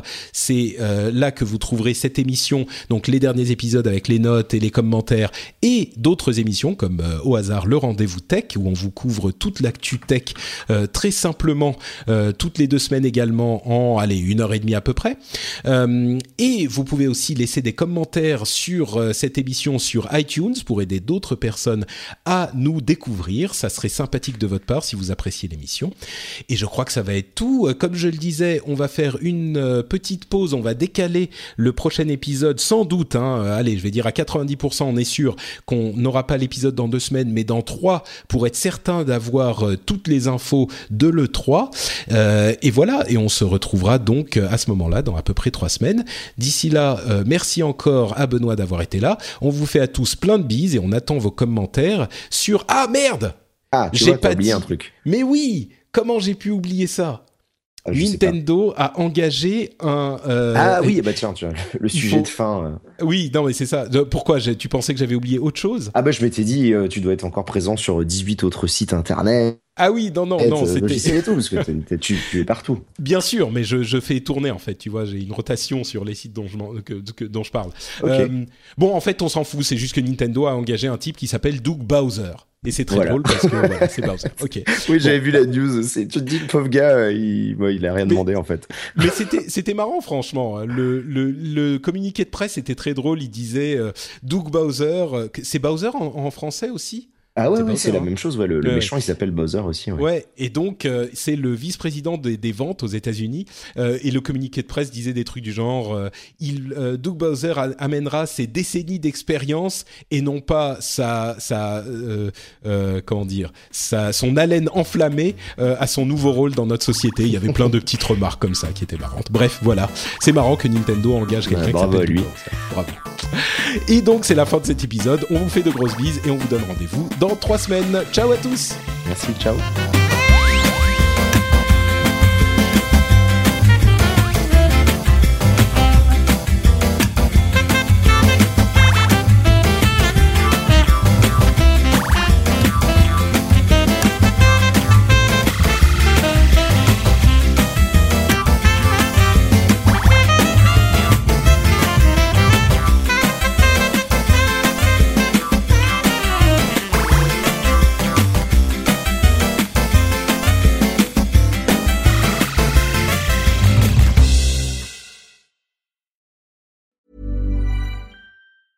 Hi, my name is Danny Pellegrino from Everything Iconic, and I'm excited to talk to you about Club Med. Club Med operates beach and mountain resorts and is the best all inclusive getaway for families. They have Club Med Punta Cana, their flagship family resort, and many other options in Mexico, the Caribbean, and around the world. Club Med are the pioneers of the all inclusive concept, which is the best way to vacation. Great for families, groups, or even solo travelers looking for land and water sports, delicious food food, and a place to make unforgettable memories. Visit clubmed.us, call 1 800 Club Med, or your travel advisor.